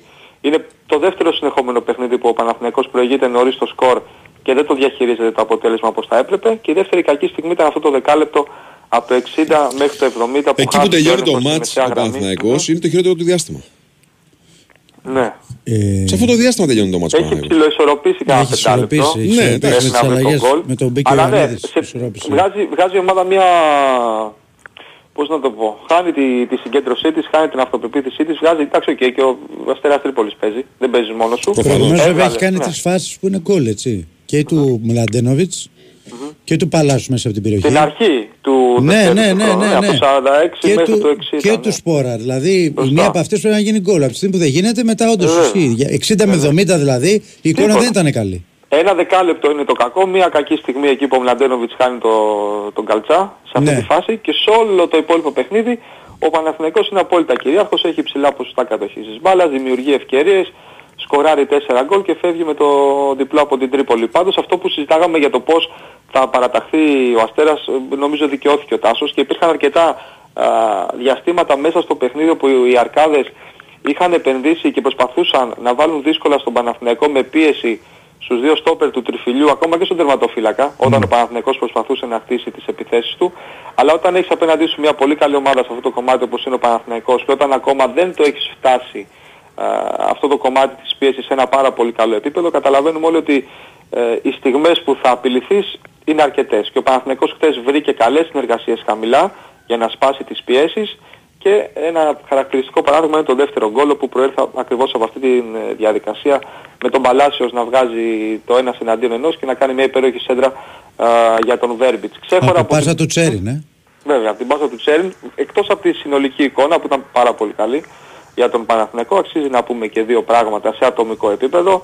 Ε, MVP μαζί θα τους πω και τους δύο, ο Αράο με τον Τσέριν, πάρα πολύ καλό παιχνίδι και νομίζω ε, τα ευχάριστα για τον Παναθηναϊκό έχουν να κάνουν με την εικόνα τους και με το πώς ταίριαξαν μαζί και σε επίπεδο χημείας και επικοινωνίας και συνεργασιών στη μεσαία γραμμή σε όλες τις φάσεις του παιχνιδιού. Ήταν εξαιρετικοί και οι δύο. Και ο Αράο, οκ, έβαλε και το γκολ. Το ήθελε, δεν το ήθελε, δεν έχει καμία σημασία. Ε, τι πάει να πει. ε, Ναι, αυτό θέλω να πω. ο- ο Πετάχτηκε Ιντσάκη, στην πορεία ο της Ιντσάκη, μπάλας. όπως λέει και ο Κώστας πριν, δεν ήθελε Ναι. τα μισά γκολ που έβαλε τότε. Αυτό, έτσι, έτσι Δεν ακριβώς. λέμε τώρα τι θέλουμε. Άνοιξε το δρόμο για την νίκη. Ο Τσέριν μπορεί να μην είχε κάποια assist, να μην είχε κάποιο γκολ, αλλά έκανε πάρα πολύ δουλειά. στη- Είχε πολλές key passes Μεσαία γραμμή. που λένε στο χωριό μου. Ακριβώς. Πάσες Ακριβώς. κλειδιά. Πα- πάρα πολύ καλός. Μμμ. Ο Σλοβαίνος και νομίζω ότι και οι δύο με την εικόνα που είχαν δημιουργούν ένα πολύ ευχάριστο πονοκέφαλο στον προπονητή για τα Κοίταξε, επόμενα παιχνίδια ο, που ο ακολουθούν. χθεσινός Αράο, Μμ. έτσι, σε συνδυασμό με τον Τζέριν, ε, αυτή τη στιγμή την κουβέντα δικαιολογημένα την ξεκινάνε, να ξεκινάνε αυτή στο μάτς. Βεβαίως. Δικαιολογημένα με την παρουσία του στο γήπεδο, έτσι. Γιατί χθες ο Αράο έχει και ένα άλλο χαρακτηριστικό. Στην πρώτη του 90 λεπτή συμμετοχή είχε περισσότερα ε, επιπόλαια λάθη στο ξεκίνημα.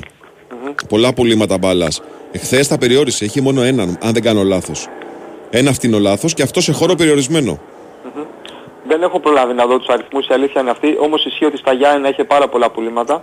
Από το 1 μέχρι το 25 και μετά ανέβασε την απόδοσή του. Χθες ήταν καταπληκτικός σε όλα τα κομμάτια του, Μμμ. του παιχνιδιού και νομίζω ε, χωρίς να θέλω να υπερβάλλω σε καμία περίπτωση ότι με την εικόνα αυτή τη χθεσινή ε, να το πω λαϊκά, okay, δεν τον βγάζει από την ενδεκάδα. Ναι. Ήταν, πάρα, ήταν πάρα πολύ καλός. Σωστό, συμφωνούμε. Έτσι. Συμφωνούμε. Ήταν πάρα πολύ καλός. Τώρα για τα υπόλοιπα παιδιά που συμμετείχαν και ο Πάλμερ Μπράουν ήταν καλός. Για τον μέσα- Ιωαννίδη κουβέντα, ε. Αυτό- Ο Φώτης μπήκε αλλαγή. Το πάμε χρονικά. Περίμενε. Ναι, ναι, ναι, όχι, εντάξει, όχι, όχι, όχι. Το λέω γιατί Δεν θέλω να έχει τον συνηθίσει αδικήσει να, κι να άλλο. βάζει γκολ Ε. κάτω από τη σέντρα. Δηλαδή, εντάξει, έχει συνηθίσει να βάζει γκολ τέτοια έτσι. Κάτω από τη σέντρα. Έχω βάλει ένα μια φορά. σε- Α, ναι. Ε, Και σίγουρα φάγε κίτρινη για, τις διαμα- για, τις- για τον πανηγυρισμό Αλλά μετά. ο, τερματο, ο τερματοφύλακας όμως ήταν ε, λίγο προχωρημένης ηλικίας, οπότε ντρέπομαι για αυτό που έκανα. λοιπόν, πάμε παρακάτω. Ο Πάλμερ Μπράουν καλός στο πλευρό του, του Γετβάη. Να δούμε τώρα τι είναι αυτό το διάστημα το οποίο τον έθεσε εκτός το ημίχρονο, ε, αν είναι κάτι σοβαρό ή όχι. Περιμένουμε και για τον Σπόρα να δούμε που είναι σε κάποιες ε, ενοχλήσεις. Γενικά δεν μπορώ να πω για κάποιον ποδοσφαιριστή που αγωνίστηκε χθες, ξέρεις, ότι υστέρησε και φυσικά αυτός που έκανε τη μεγάλη διαφορά με το που μπήκε ήταν ο Φώτης Ιωαννίδης. Πέτυχε το 30, το τρομερό πέναλτι, το τέλειο πέναλτι. Αλλά νομίζω. Μαρσέιγ. Ε, ναι, πραγματικά. Ψηλά, με δύναμη. Πλάγιο δίχτυ ψηλά. Άντε γεια. Και να πέσει εκεί ο τερματοφύλακας σωστά, δεν την προλαβαίνει. Μα φαίνεται στο βλέμμα του Παπαδόπουλου ότι. Ναι, ναι. απο- Δηλαδή σου λέει άστο τώρα, τι άσχοληθώ. Ναι, απελπισία. Ναι. Ε, κακό το πέναντι του, του Σπόρα, για να το πω και αυτό. Μην νομίζει ο κόσμος ότι υπεκφεύγω. Όχι μόνο κακό το πέναντι. Ο Σπόρα ήταν κακός γενικά χθες. Ναι. Βέβαια. Δεν Ήταν ήταν σε, καλός, σε κακή κατάσταση και η διαφορά φάνηκε με τον που μπήκε ο Ιωαννίδης. Βέβαια. Δεν, μπο- δεν είχε συμμετοχή στο παιχνίδι Καθόλου, καθόλου, καθόλου, καθόλου. Ε, και ο Φώτης βέβαια το κερασάκι σεντούρα το τέρατο γκολ νομίζω είναι το γκολ της αγωνιστικής. Θα είναι σίγουρα ένα από τα πιο ωραία γκολ της ε, χρονιάς. Τρι- Κοντά 35 μέτρα είδε τον Παπαδόπουλο εκτός και του πέρασε την μπάλα απ' έξω με α, φάλτσο με το αριστερό Με και το όλα. αριστερό πόδι, παιδιά. Εντάξει. Οκ. Καταπληκτικός και να πω εγώ εδώ ότι έχει φτάσει ήδη τα 6 γκολ και 4 assist. Το προσωπικό του ρεκόρ είναι τα περσινά τέρματα τα 7. Οπότε καταλαβαίνουμε όλοι η υγεία να έχει το παιδί ότι με τη σεζόν που κάνει και με την κατάσταση στην οποία βρίσκεται ε, θα το διαλύσει το περσινό του ρεκόρ, θα γράψει διψήφιο αριθμό και μακάρι όσο το δυνατόν να φτάσει και ψηλότερα φτιάχνοντας αυτό το κομμάτι το οποίο του έλειπε τα προηγούμενα χρόνια που ήταν οι, οι αριθμοί στον γκολ. Τώρα για το παιχνίδι με τον Μπάουκ, ε, κουβέντα νομίζω καλύτερα, η καλύτερη εικόνα θα έχει αύριο το πρωί, έτσι. 12 στην εκπομπή που θα έχεις. Τι, τι θα κάνει ο Γιωβάνοβιτς και τι θα Σαν κρατήσει. με τους τραυματίες τι γίνεται. Ναι. Εγώ, εγώ εδώ να πω, Μμ. ε, εσωτερικό ζήτημα, ότι έχω ενημερώσει την αξινταξία του σταθμού ότι αύριο θα απουσιάζω. Έχεις δίκιο, έχεις δίκιο. Ναι, Έχεις δίκιο ναι. παντρεύεται ο αδερφός μου. Μπράβο, ναι, έχεις δίκιο. Θα ζήσουν τα παιδιά, ο Κωνσταντίνος και η Μαρία. Να ζήσουν, είναι να ζήσουν, ναι, να ευτυχισμένοι, ζήσουν, να ζήσουν. καλούς απογόνους και τα σχετικά. Οπότε θα συζητήσουμε για αυτό το παιχνίδι τώρα. Αν θες, νομίζω ότι ε, Οκ, έκλεισε η παρένθεση από το κακή παρένθεση που άνοιξε στο ντέρμπι με την ΑΕΚ με το χθεσινό διπλό και με την εικόνα του Παναθηναϊκού. Αλλά ε, όταν κάνεις πρωταθλητισμό και τα θέλεις να πάρεις το πρωτάθλημα δεν γίνεται να μην νικάς στα ντέρμπι. Δεν το συζητάμε καν αυτό. Ναι, το ναι. ΠΑΟΚ είναι πολύ ανταγωνιστικός φέτος. Είναι καλύτερος νομίζω από ό,τι ήταν πέρσι. Βρισκόμαστε στην αρχή του πρωταθλήματος, οκ, αλλά ε, δείχνει σε καλή κατάσταση η ομάδα του Λουτσέσκου και είναι παραδοσιακά μια ομάδα η οποία με τον τρόπο κυρίως που πιέζει αλλά και επιθετικά με τις αρκετές σέντρες από τα αριστερά και από τα δεξιά βάζει δύσκολα στον Παναθηναϊκό πάντα. Δηλαδή σε σχέση... Εγώ απλά θυμάμαι πέρσι στα παιχνίδια τα συνεχόμενα του ΠΑΟΚ με τον Παναθηναϊκό πόσο σημαντική παρουσία είχε ο Ολιβέιρα. Δεν έχει παίχτη με τέτοια χαρακτηριστικά ο ΠΑΟΚ φέτος. Θυμάμαι ότι πήγαινε τα στόπερ του Παναθηναϊκού βόλτα στο πάρκο. Δεν του μπορούσε να τον κάνει καλά κανένας. Έτσι. Ναι. Ε, το θυμάμαι πολύ έντονα στο κεφάλι μου. Δηλαδή μου είχε εντυπωθεί σαν, ε, σαν πρόβλημα μεγάλο, άλλη το πρόβλημα για τον Παναθηναϊκό η παρουσία του Ολιβέηρα. Φέτος δεν έχει τέτοιο παίχτη με τέτοια χαρακτηριστικά. Άλλα παιχνίδια. Τελείως διαφορετικά. Απλά υπάρχει ένα κομμάτι το οποίο κάνει πάρα πολύ καλά ο Πάουκ στον αγωνιστικό χώρο και αυτό είναι να πρεσάρει ψηλά με διαφορετικό τρόπο από ό,τι το κάνει η ΑΕΚ.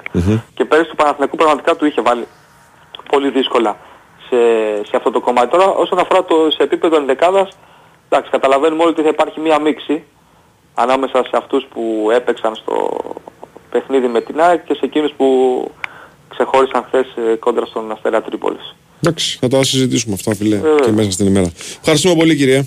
Και εγώ σας ευχαριστώ. Ε, Να καλή είστε σας καλά. μέρα, καλή σας Καλημέρα, μέρα. γεια. Πάμε break και επιστρέφουμε. Η Winsport FM 94,6 Η κλιματική αλλαγή πια δεν κρύβεται. Είναι εδώ. Στους καύσονες χωρίς θερμομόνωση. Στις φωτιές χωρίς πυροπροστασία. Στις νεροποντές χωρίς στεγανοποίηση. Και στη θερμοπρόσωψη τι κάνουμε χωρίς ασπίδα; Με την επιλογή της ενεργειακής ασπίδας της Φιμπραν και το σύστημα θερμοπρόσωψης με πετροβάμβακα Φιμπραν Geo έχει 6 ωφέλη σε ένα σύστημα. Θερμομόνωση, ηχομόνωση, πυροπροστασία, φυσική διαπνοή, υψηλές μηχανικές αντοχές και μηδενικό ενεργειακό αποτύπωμα. Μέσα έξω Φιμπραν. Παρατηρούμε μια αγέλη από Σουζούκι στο φυσικό τους περιβάλλον. Μετά τα πρώτα πέντε χρόνια της ζωής τους, συνεχίζουν να σκαρφαλώνουν, να κινούνται αθόρυβα και να ελίσσονται με ακρίβεια. Τίποτα δεν επηρεάζει τον αυθεντικό χαρακτήρα Suzuki όταν επιλέγεις το εξουσιοδοτημένο σέρβις από τους ειδικούς μας. Με τα οικονομικά πακέτα Service Driver Smile για αυτοκίνητα άνω των 5 ετών απολαμβάνεις προνομιακές τιμές από 30 ευρώ με εργασία, ανταλλακτικά και ΦΠΑ και με όφελος έως 30%. Κλείσε σήμερα το σέρβις του αυτοκινήτου σου στον εξουσιοδοτημένο επισκευαστή Suzuki και κράτα το Suzuki σου Suzuki. Για περισσότερες πληροφορίες αναφορικά με το εξοικονομώ, επικοινωνήστε απευθείας με την εταιρεία που ξέρει την κατασκευή μέσα έξω στη δωρεάν τηλεφωνική γραμμή τεχνικής υποστήριξης 811 90.000 και στο fibran.gr. Έκθεση αυτοκινήτου Αυτοκίνηση 2023. Η μοναδική έκθεση αυτοκινήτου στην Ελλάδα. Δείτε τα νέα μοντέλα. Δωρεάν test drives. Από 23 Σεπτεμβρίου έως 1 Οκτωβρίου στο Taekwondo Παλαιό Φάληρο. Το σπίτι μου είναι το πιο ασφαλές μέρος του κόσμου για μένα. Θέλω όμως και το σπίτι μου να νιώθει την ίδια ασφάλεια. Ώρα για έργο. Με την ασφάλιση κατοικίας Ergo My Home διασφαλίζετε την περιουσία σας από απρόπτα γεγονότα που μπορεί να επηρεάσουν την καθημερινή σας ζωή. Με μόνο από 12 ευρώ το μήνα απολαμβάνετε πλήρη κάλυψη για καιρικά φαινόμενα, πυρκαγιά, σεισμό, πλημμύρα και άλλες μικρές ή μεγάλες ζημιές. Επιλέξτε το πρόγραμμα Ergo My Home που ταιριάζει στις ανάγκες σας και υποφεληθείτε από 10% έκπτωση στον έμφυα. Προστατεύστε το σπίτι σας με τη σιγουριά που προσφέρει μια παγκόσμια ασφαλιστική δύναμη. Ενημερωθείτε στο ergoelas.gr ή επικοινωνήστε με τους πιστοποιημένους συνεργάτες της ΕΡΓΟ. Η τιμή είναι ενδεικτική και αφορά κατοικία με συγκεκριμένα χαρακτηριστικά. Ισχύουν όροι και προποθέσει. Έργο ασφαλιστική. Τελευταία διαβάζω υπαρξισμό και με βοηθάει πολύ να αλλάζω οπτική. Εγώ διαβάζω λογαριασμό. Τι διαβάζεις; Το λογαριασμό του ρεύματος. Με την οικονομία στην ενέργεια μετά την αλλαγή κουφωμάτων, άλλος άνθρωπος νιώθω. Με τα LVL βλέπεις τα πράγματα διαφορετικά. Γιατί στην LVL σχεδιάζουμε και παράγουμε αρχιτεκτονικά συστήματα αλουμινίου με τη μοναδική τεχνολογία i2 που διαθέτει μια έξτρα ζώνη θερμομόνωσης και κάνει την εξοικονόμηση ενέργειας απλή υπόθεση. Δες τη ζωή αλλιώς μέσα από τα συστήματα αλουμινίου LVL. Η Winsport FM 94,6 Λοιπόν, να σας πω για μια επιλογή που έχετε για να αντιμετωπίσετε όλο αυτό το πρόβλημα με τους υπέρογκους λογαριασμούς ρεύματος και αερίου. Να θωρακίσετε το σπίτι σας με την ενεργειακή ασπίδα της Φιμπράνης, σωστή μόνος του σπιτιού, με συστήματα εξωτερικής θερμοπρόσωψης, με πετροβάβακα Φιμπράν και εξυλασμένη πολυστερίνη Φιμπράν XPS. Λειτουργούν ω ασπίδα, μειώνουν κάθετα την ανάγκη χρήσης και άρα κατανάλωσης των ενεργοβόρων σωμάτων θέρμανση και ψήξης. Και όχι μόνο αυτό, κερδίζετε και σε ηχομόνο και πυροπροστασία και φυσική διαπνοή. Αξιοποιήστε λοιπόν όλα αυτά τα πλεονεκτήματα κάνοντας αίτηση στο νέο εξοικονομό αυτονομό. Για να ενημερωθείτε για τα συστήματα εξωτερικής θερμομόνωσης με πετροβάβακα Φιμπράν, καλείτε και ρωτάτε την εταιρεία που ξέρει την κατασκευή μέσα έξω στο 811 90.000 ή στο www.fibran.gr. Λοιπόν, μπάσκετ, φίλε, πάμε να πάρουμε μια τζούρα ρεπορτάζ από Ολυμπιακό, ο οποίος δεδομένα πλέον δεν έχει Μακίσικ και ε, Μπρασδέικη ε, τουλάχιστον στο πρώτο παιχνίδι. Λέω για το Μακίσικ, δεν ξέρω αν θα αλλάξουν τα δεδομένα εν ώψη του ε, τελικού, αν περάσει ο Ολυμπιακός απόψε το εμπόδιο του περιστερίου Bwin. Καλημέρα σας κύριε Ζερβά. Γεια σου Νίκο. Καλημέρα, τι κάνετε; Καλημέρα, καλά, καλά, καλά, μια χαρά. Εντάξει, σας είχαμε ενημερώσει νομίζω κύριε Βάγια. Βεβαίως, βεβαίως, βεβαίως. Βεβαίως. Ότι δεν θα είναι αυτοί οι δύο. Εντάξει, λογικό είναι γιατί ο Μπραζδέκης χθες πήγε στη Ρόδο, Μμμ. από το Κάουνας, Μμμ. δεν ήταν με την ομάδα έτσι, είχε πάει να μαζέψει τα πράγματά του για, να, για μόνιμη εγκατάσταση στην ε, Αθήνα ε, και ο Μακίσικ ε, ουσιαστικά έχει μια εβδομάδα προπονήσεων. Ε, δεν νομίζω ότι μπορεί να μπει. Αμέσω σε ψηλό ρυθμό. Ναι.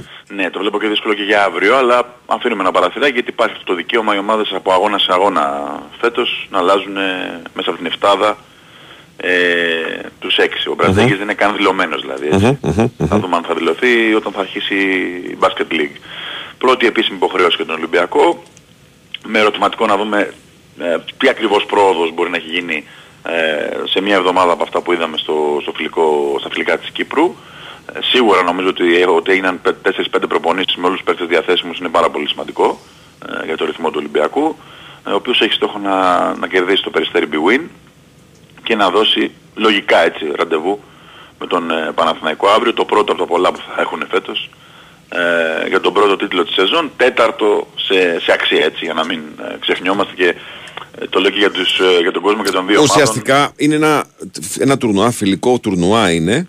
Ε, που ναι, απλά έχει ναι. επίσημο χαρακτήρα λόγω του τροπέου που απονέμεται έτσι. Ε, εντάξει, είναι πάντα ένας τίτλος είναι σημαντικός, εννοείται, δεν το συζητάμε, ούτε θα τον εκμηδενήσουμε, αλλά ούτε και να τον, ε, να τον, να τον υπεραποθεώσουμε, ας πούμε, αν όποιος θα τον ε, κερδίσει.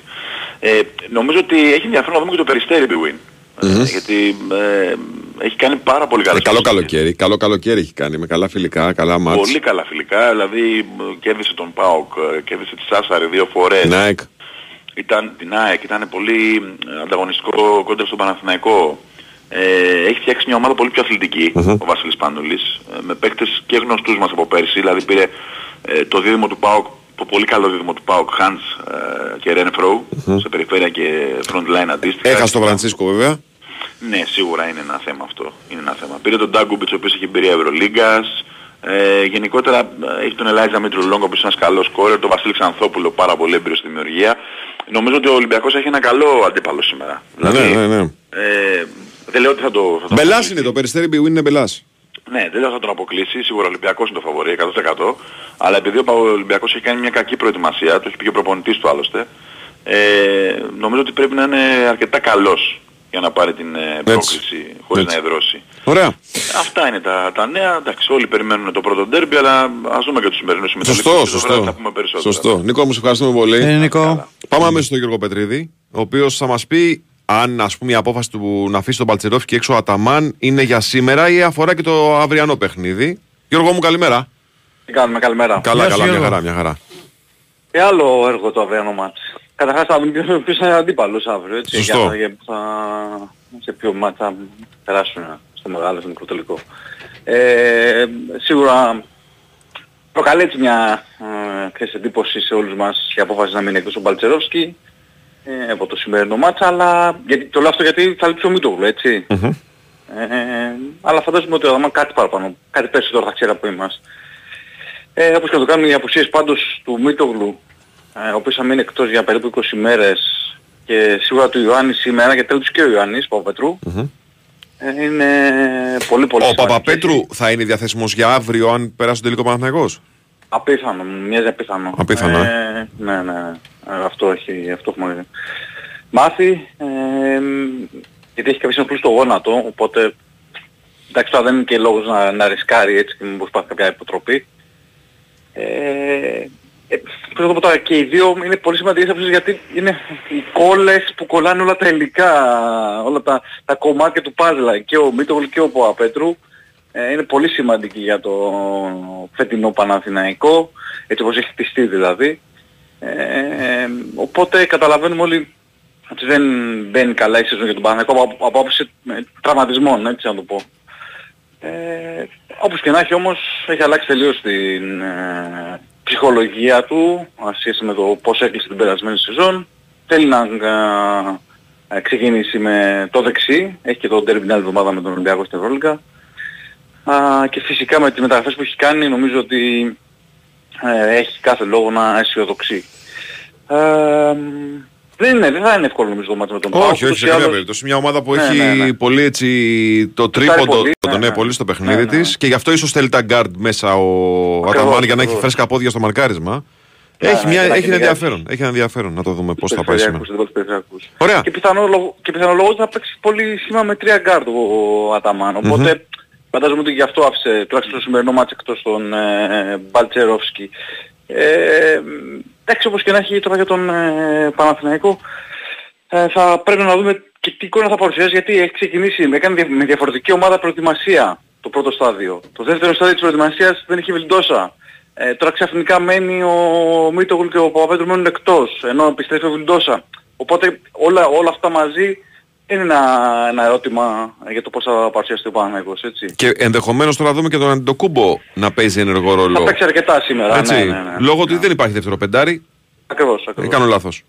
Όχι, όχι. Δεν υπάρχει δεύτερο πεντάρι, Υπάρχει, σωστό. δεν υπάρχει. Και ο Ματζούκας θα πάρει χρόνο σήμερα. Και ο Ματζούκας στο- αύριο και στο λογικά. 3 και στο 4. Ναι, ναι, ναι, ναι. ναι. Ωραία. Γιώργο, σε ευχαριστούμε πάρα πολύ. Ναι, Γιώργο. Καλή σου μέρα. Παίζει στην BWIN για τις καθημερινές προσφορές, τα μοναδικά έπαθρα, τις ενισχυμένες αποδόσεις και τα ειδικά σε αμέτρητα πρωταθλήματα. Ρυθμιστή σε ΕΠ, συμμετοχή για άτομα άνω των 21 ετών. Παίξει υπεύθυνα όροι και προποθέσει στο bwin.gr. Break και επιστρέφουμε.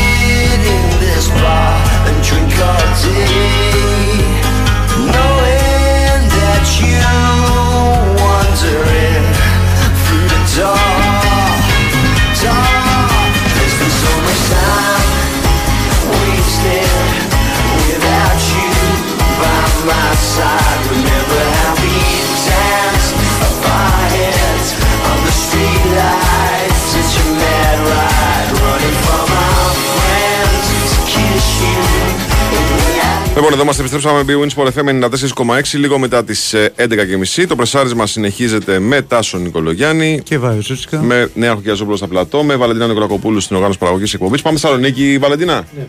Θεσσαλονίκη, πάμε στο Δημήτρη Τζομπατζόγλου εδώ και περιμένει. Καλημέρα σας, κύριε, τι κάνετε; Γεια σας, γεια σας, καλημέρα. Όλα καλά. Μια χαρά. Καλά εσείς; Καλά, εντάξει. Έχουμε παίξει και καλύτερα. ναι, καταλαβαίνω. Θα έρθουν τα επόμενα γρήγορα γρήγορα. Ναι, ναι, ναι. Για να Σωστό. ξεχαστούμε και το επόμενο είναι ένα Παναθηναϊκός ε, ΠΑΟΚ. Ε, Οκ, σίγουρα ένα μικρό πλεονέκτημα για τον ΠΑΟΚ το ότι έπαιξε Τετάρτη, ο Παναθηναϊκός έπαιξε χθες. Ε, και είναι ένα πολύ σημαντικό εξάποντο ματς. Πάντως και οι δύο ξεκουράστηκαν. Δηλαδή και ο Πάοκ έκανε διαχείριση και ο Παναθηναϊκός έκανε διαχείριση. Του ρόστερ. Εντάξει, ναι. Αλλά η, η ημέρα σίγουρα μετράει, Μμμ. όπως να το κάνουμε. Ε, στον ΠΑΟΚ μάλιστα αποφάσισαν ότι σε αυτό το διάστημα το προτιμότερο για τη χθεσινή ημέρα είναι το ρεπό.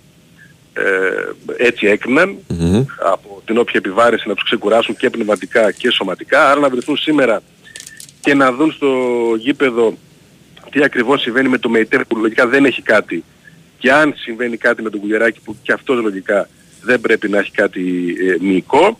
Μάλλον υποθέτουμε ότι θα είναι διαθέσιμοι αυτοί οι δύο ποδοσφαιριστές. Ο Κουλιεράκης α, στα καλύτερά του, πολύ, πολύ φορμαρισμένος από όλες τις πλευρές, νομίζω ότι είναι πλέον και πιο πιθανός από τον Εκόνγκ στο κέντρο της άμυνας του, του ΠΑΟΚ. Ε, από την άλλη ο ΜΕΙΤΕ για μένα πολύ αμφίβολο αν μπορεί πλέον να κερδίσει θέση και από τον Τζιγκάρα και από τον ΣΒΑΠ και από τον ε, ΟΣΔΟΕΦ σε αυτό το συγκεκριμένο παιχνίδι με τις απαιτήσεις που, που έχει. Σίγουρα ο Λουτσέσκου παραδέχτηκε ότι την ενδεκάδα του Παναθηναϊκού που είναι ένα πολύ σπουδαίο παιχνίδι τη- την είχε ήδη στο μυαλό του από το προηγούμενο μάτς άρα σιγά σιγά και μάλλον αύριο θα διαπιστώσουμε ποιος είναι αυτή τη στιγμή ο, ο, ο βασικός κορμός του ΠΑΟΚ για να αντιμετωπίσει ένα τέτοιο ντέρμπι στην, ε, στην Ελλάδα. Λίγο πολύ το φανταζόμαστε. Ε, περιμένουμε το δεξιό μπακ αν θα είναι πάλι ο Κετζιόρα. Περιμένουμε το δίδυμο στα χαφ αν θα είναι Τσιγκάρας Βάμπ, αν θα είναι Σβάμπος Δόεφ μεταξύ αυτών. Ε, περιμένουμε ποιος από τους τέσσερις πολύ καλούς μεσοπτικούς θα μείνει στον πάγκο.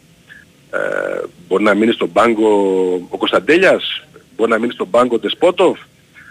Ο Ζεύκοβιτς δεν το πιστεύω, ούτε για τον Τάισον, πιστεύω ότι μπορεί να μείνει στον, ε, στον πάγκο. Ε, άρα κάποιος από τους άλλους ε, δύο. Ε, και στον Φορ φυσικά ε, αν οι απαιτήσεις του συγκεκριμένου αγώνα ε, δείχνουν Μπράντον Τόμας ε, ή Σαμάτα. Και εκεί παίζεται, ε, είναι, είναι διαφορετικοί ποδοσφαιριστές και άλλα τα δεδομένα αυτή τη, την περίοδο. Έχει κάποια ζητήματα, αλλά έχει και πολλές επιλογές. Έχει. Έχει να διαλέξει και να αποφασίσει για τον ε, αγώνα της Κυριακής. Επικρατέστεροι ποιοι είναι; Ε, κοίταξε να δεις. επειδή ο Τάισον όντως προέρχεται από μια τρομερή εμφάνιση. Ναι, ναι. Αλλά παίζουν ρόλο και τα συνεχόμενα μάτς, ειδικά στην ηλικία των παιχτών, ό- όσοι είναι μεγάλης ηλικία όπως είναι ο Τάισον. Εγώ θα έλεγα ότι δεν είναι καθόλου παράλογο να τον ε, φέρει από τον πάγκο στο παιχνίδι της Κυριακής. τον πιο φορμαρισμένο, τον παίχτη που πραγματικά μόνος του μπορεί να δημιουργήσει καταστάσεις, ε, δεν ξέρω, δεν ξέρω πραγματικά. Νομίζω ότι ο Κετζιόρα ως δεξιός μπακ είναι επικρατέστερος με ό,τι θετικό ή αρνητικό έχει ο ποδοσφαιριστής γιατί είναι πολύ αμυντικογενής, πολύ αμυντικογενής. αλλά τον επιλέγει στα δύσκολα παιχνίδια και μάλλον με αυτό θα, θα πάει. Ε, στο φόρ πραγματικά δεν ξέρω. Στο φόρ είναι ίσως η πιο 50-50 επιλογή μεταξύ Σαμάτα και Μπράντον ε, Τόμας. Ε, ε, και στο κέντρο δεν βλέπουμε είτε με τίποτα. Ε, κάποιο άλλο δίδυμο που έχει παίξει καλύτερα. Ο, ο Σβάμπ είναι πάρα πολύ καλά. Ο Σβάμπ έχει πολύ ηγετική παρουσία. Είναι, Και ίσως και ο Τσιγκάρας δεν το χρειάζεται λόγο για ενέργεια, για δύναμη, για... Ναι, ναι. Στο Περενκό Κουλιεράκης, ο Ράχμαρ Μπάμπα είναι μόνιμος στα, στα αριστερά. Όπως και να το δούμε, καταλήγουμε σε μια καλή δεκάδα, πολύ ποιοτική, φορμαρισμένη, χωρίς μεγάλα προβλήματα ε, και επαναλαμβάνω και από συνεχόμενα καλά αποτελέσματα. Είναι στα καλά του ο, ο ΠΑΟΚ, απλά τώρα θα κρυθεί σε δύσκολα μάτς και την Κυριακή και την άλλη Πέμπτη φυσικά που έχει την έντρα εδώ στη Θεσσαλονίκη. Μάλιστα. Ωραία. Δημήτρη, σε ευχαριστούμε πάρα πολύ. Δημήτρη. Λοιπόν, πριν πάμε στο break, για να ανοίξουμε ξανά το ρεπορτάζ του Ολυμπιακού στη συνέχεια. Είμαστε λίγο πιεσμένοι σήμερα, το καταλαβαίνετε.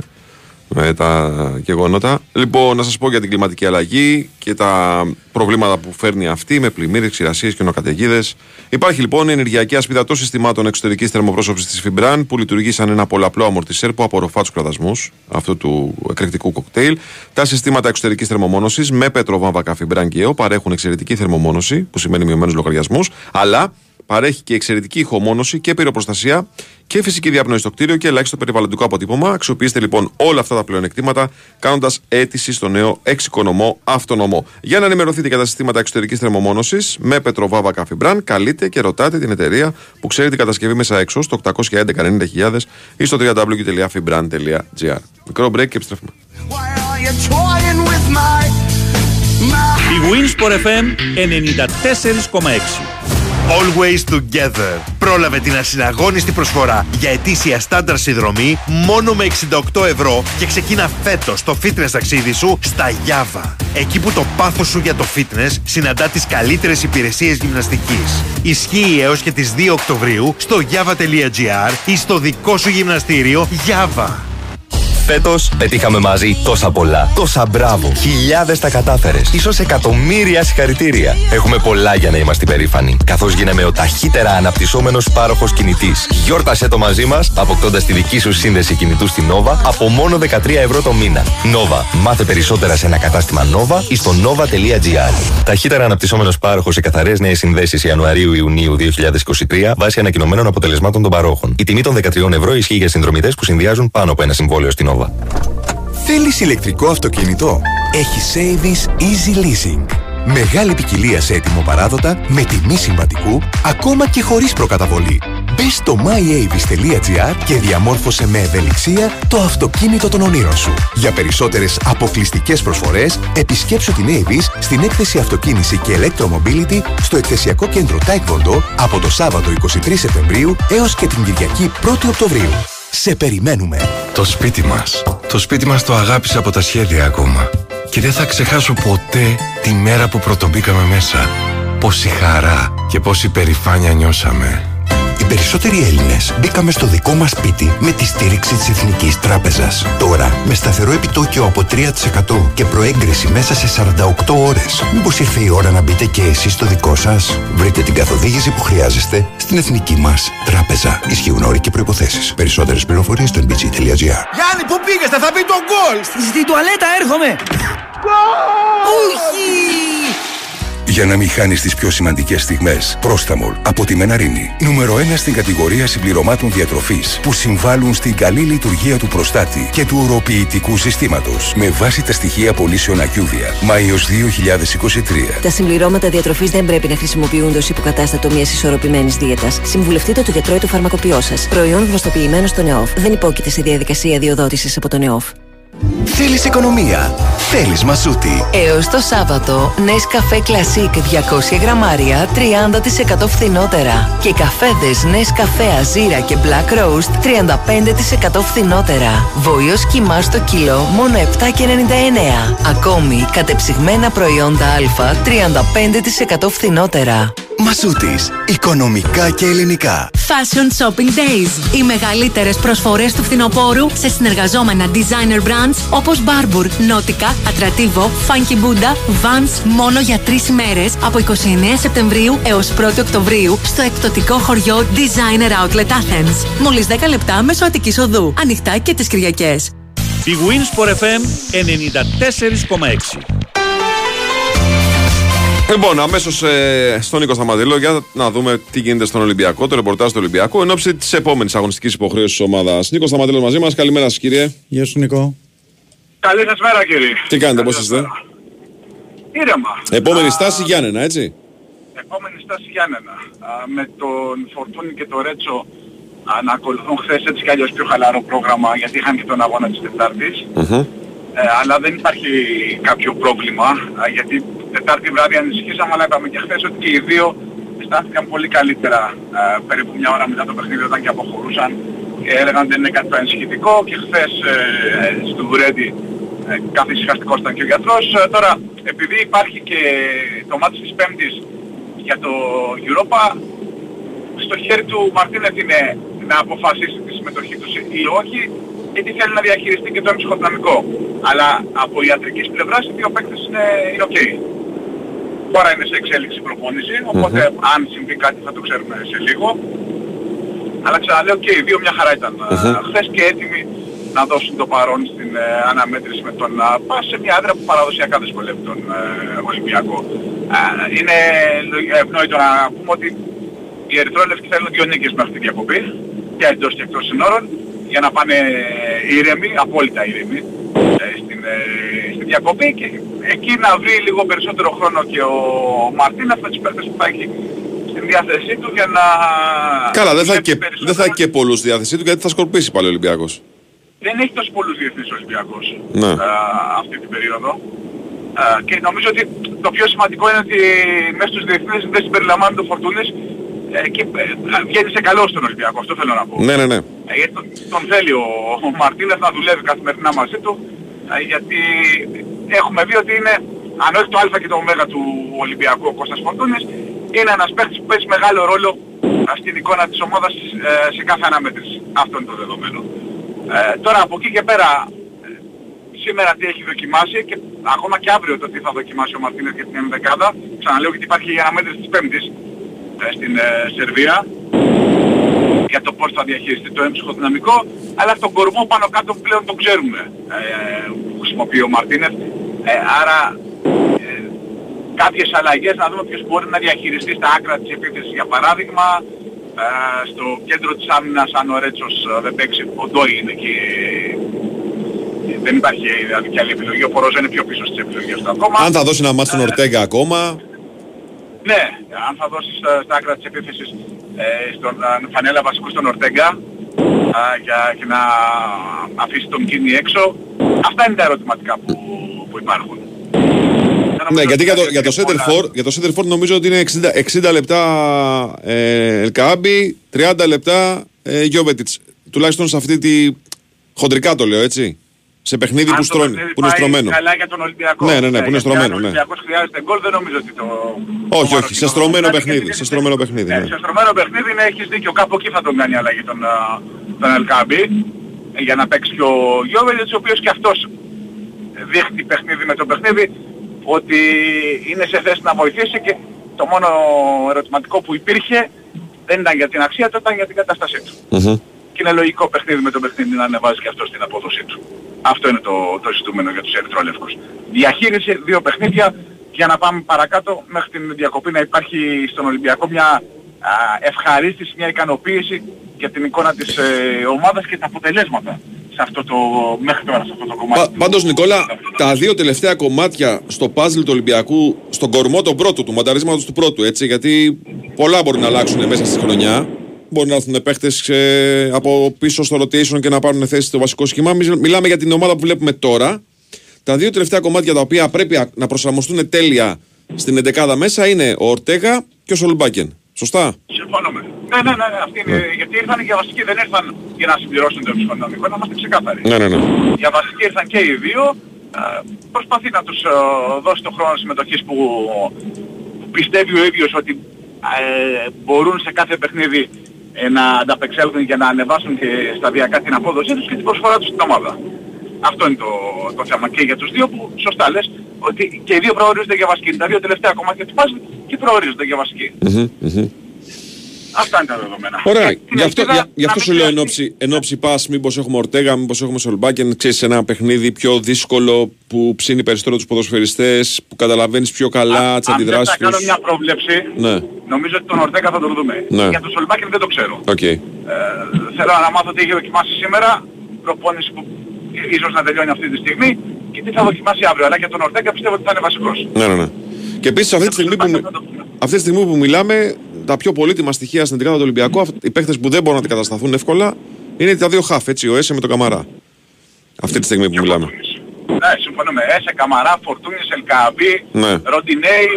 Ε, είναι μια πεντάδα που νομίζω ότι και να βγουν αυτοί θα πρέπει να συντρέχει σημαντικός λόγος. Μμμ, μμμ.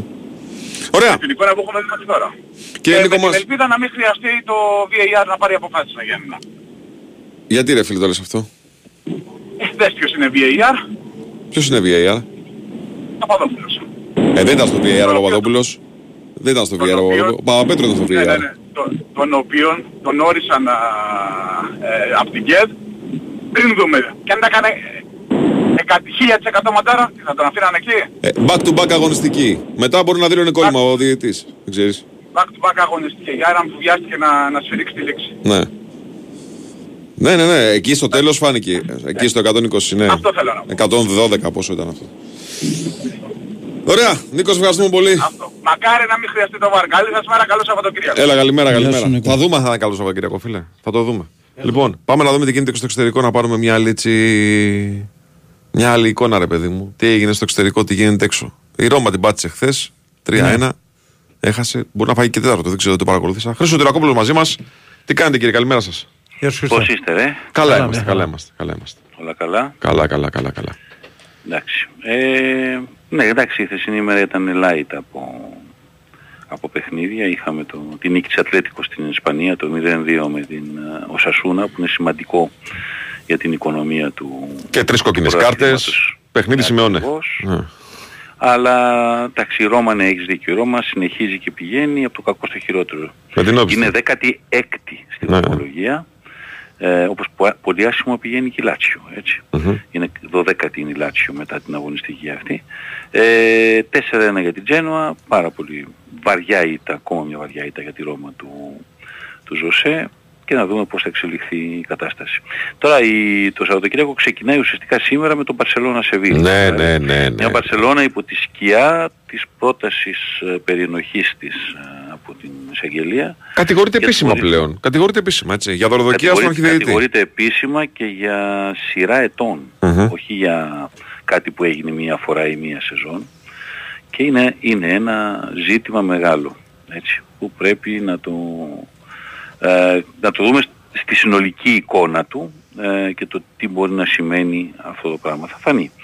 Ε, έχουμε ένα Hoffenheim Dortmund πάρα πολύ ενδιαφέρον ε, απόψε το βράδυ από τα πρωταθλήματα τα, τα σημαντικά ε, που είναι στην Γερμανία και έχουμε και ένα Μπενφίκα Πόρτο στην Πορτογαλία επίσης πάρα πολύ σημαντικό παιχνίδι και από εκεί και πέρα έχουμε ένα Σαββατοκύριακο γεμάτο σπουδαίους αγώνες ε, στην Αγγλία έχουμε το Tottenham Liverpool αύριο το απόγευμα που είναι το σημαντικότερο μάτι της αγωνιστικής Τι έχει γίνει με το πρόγραμμά μας φέτος; Δηλαδή, πραγματικά από Κυριακή σε Κυριακή πηγαίνουμε από μπελά Ναι. σε μπελά. Είναι πολύ δύσκολο όλο το ξεκίνημα, το ξέραμε ε, ότι το, πρό- το πρόγραμμα θα είναι έτσι, γιατί Liverpool το πρόγραμμα ηρεμεί περίπου από τα τέλη Οκτωβρίου. Μάλιστα. Αλλά μέχρι τότε έχει παίξει πάρα πολύ δύσκολα μάτς. Ε, κοίτα όμως, αν έχεις κάνει αυτό το ξεκίνημα που έχεις κάνει, λες, γιατί μετά κάποια στιγμή όταν ηρεμήσει το πρόγραμμα, αν έχεις αρκετούς βαθμούς, είσαι δεύτερος, είσαι τρίτος, είσαι πρώτος, δεν ξέρεις που μπορεί να είσαι, είναι διαφορετική η συνέχεια σου. Έχουμε ένα United Palace σαν συνέχεια του αγώνα που έγινε στο League Cup ε, το απόγευμα αύριο και έχουμε και την ε, City να ταξιδεύει να παίξει στο Μολυνό με τη Wolves.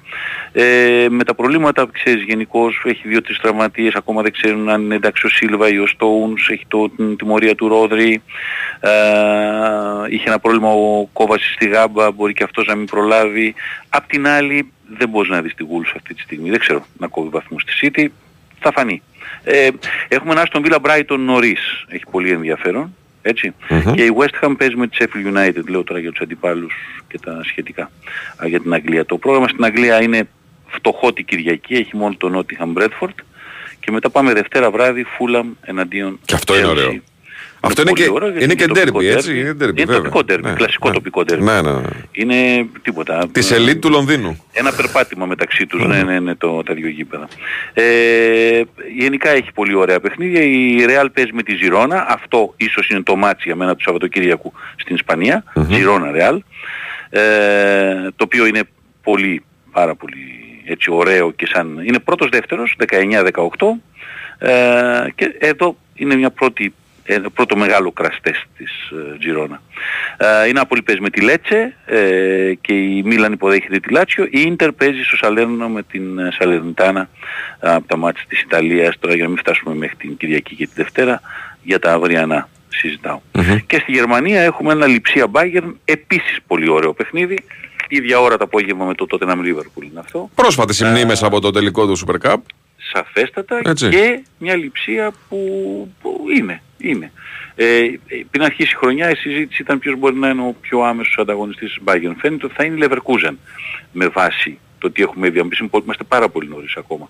Αλλά η Λιψία και η Dortmund νομίζω δεν μπορούν να βγουν από το κάδρο μέχρι να είναι πολλά τα αποτελέσματα που μπορεί να μην τους έχουν βγει. Συνεπώς αυτό το μάτς, αυτή η επίσκεψη ε, στη- στους Σταύρους είναι για την Bayern ε, δύσκολη. Γενικά έχει ωραίο πράγμα το Σαββατοκύριακο, έχει πολύ πράγμα. Μμμ, μμμ.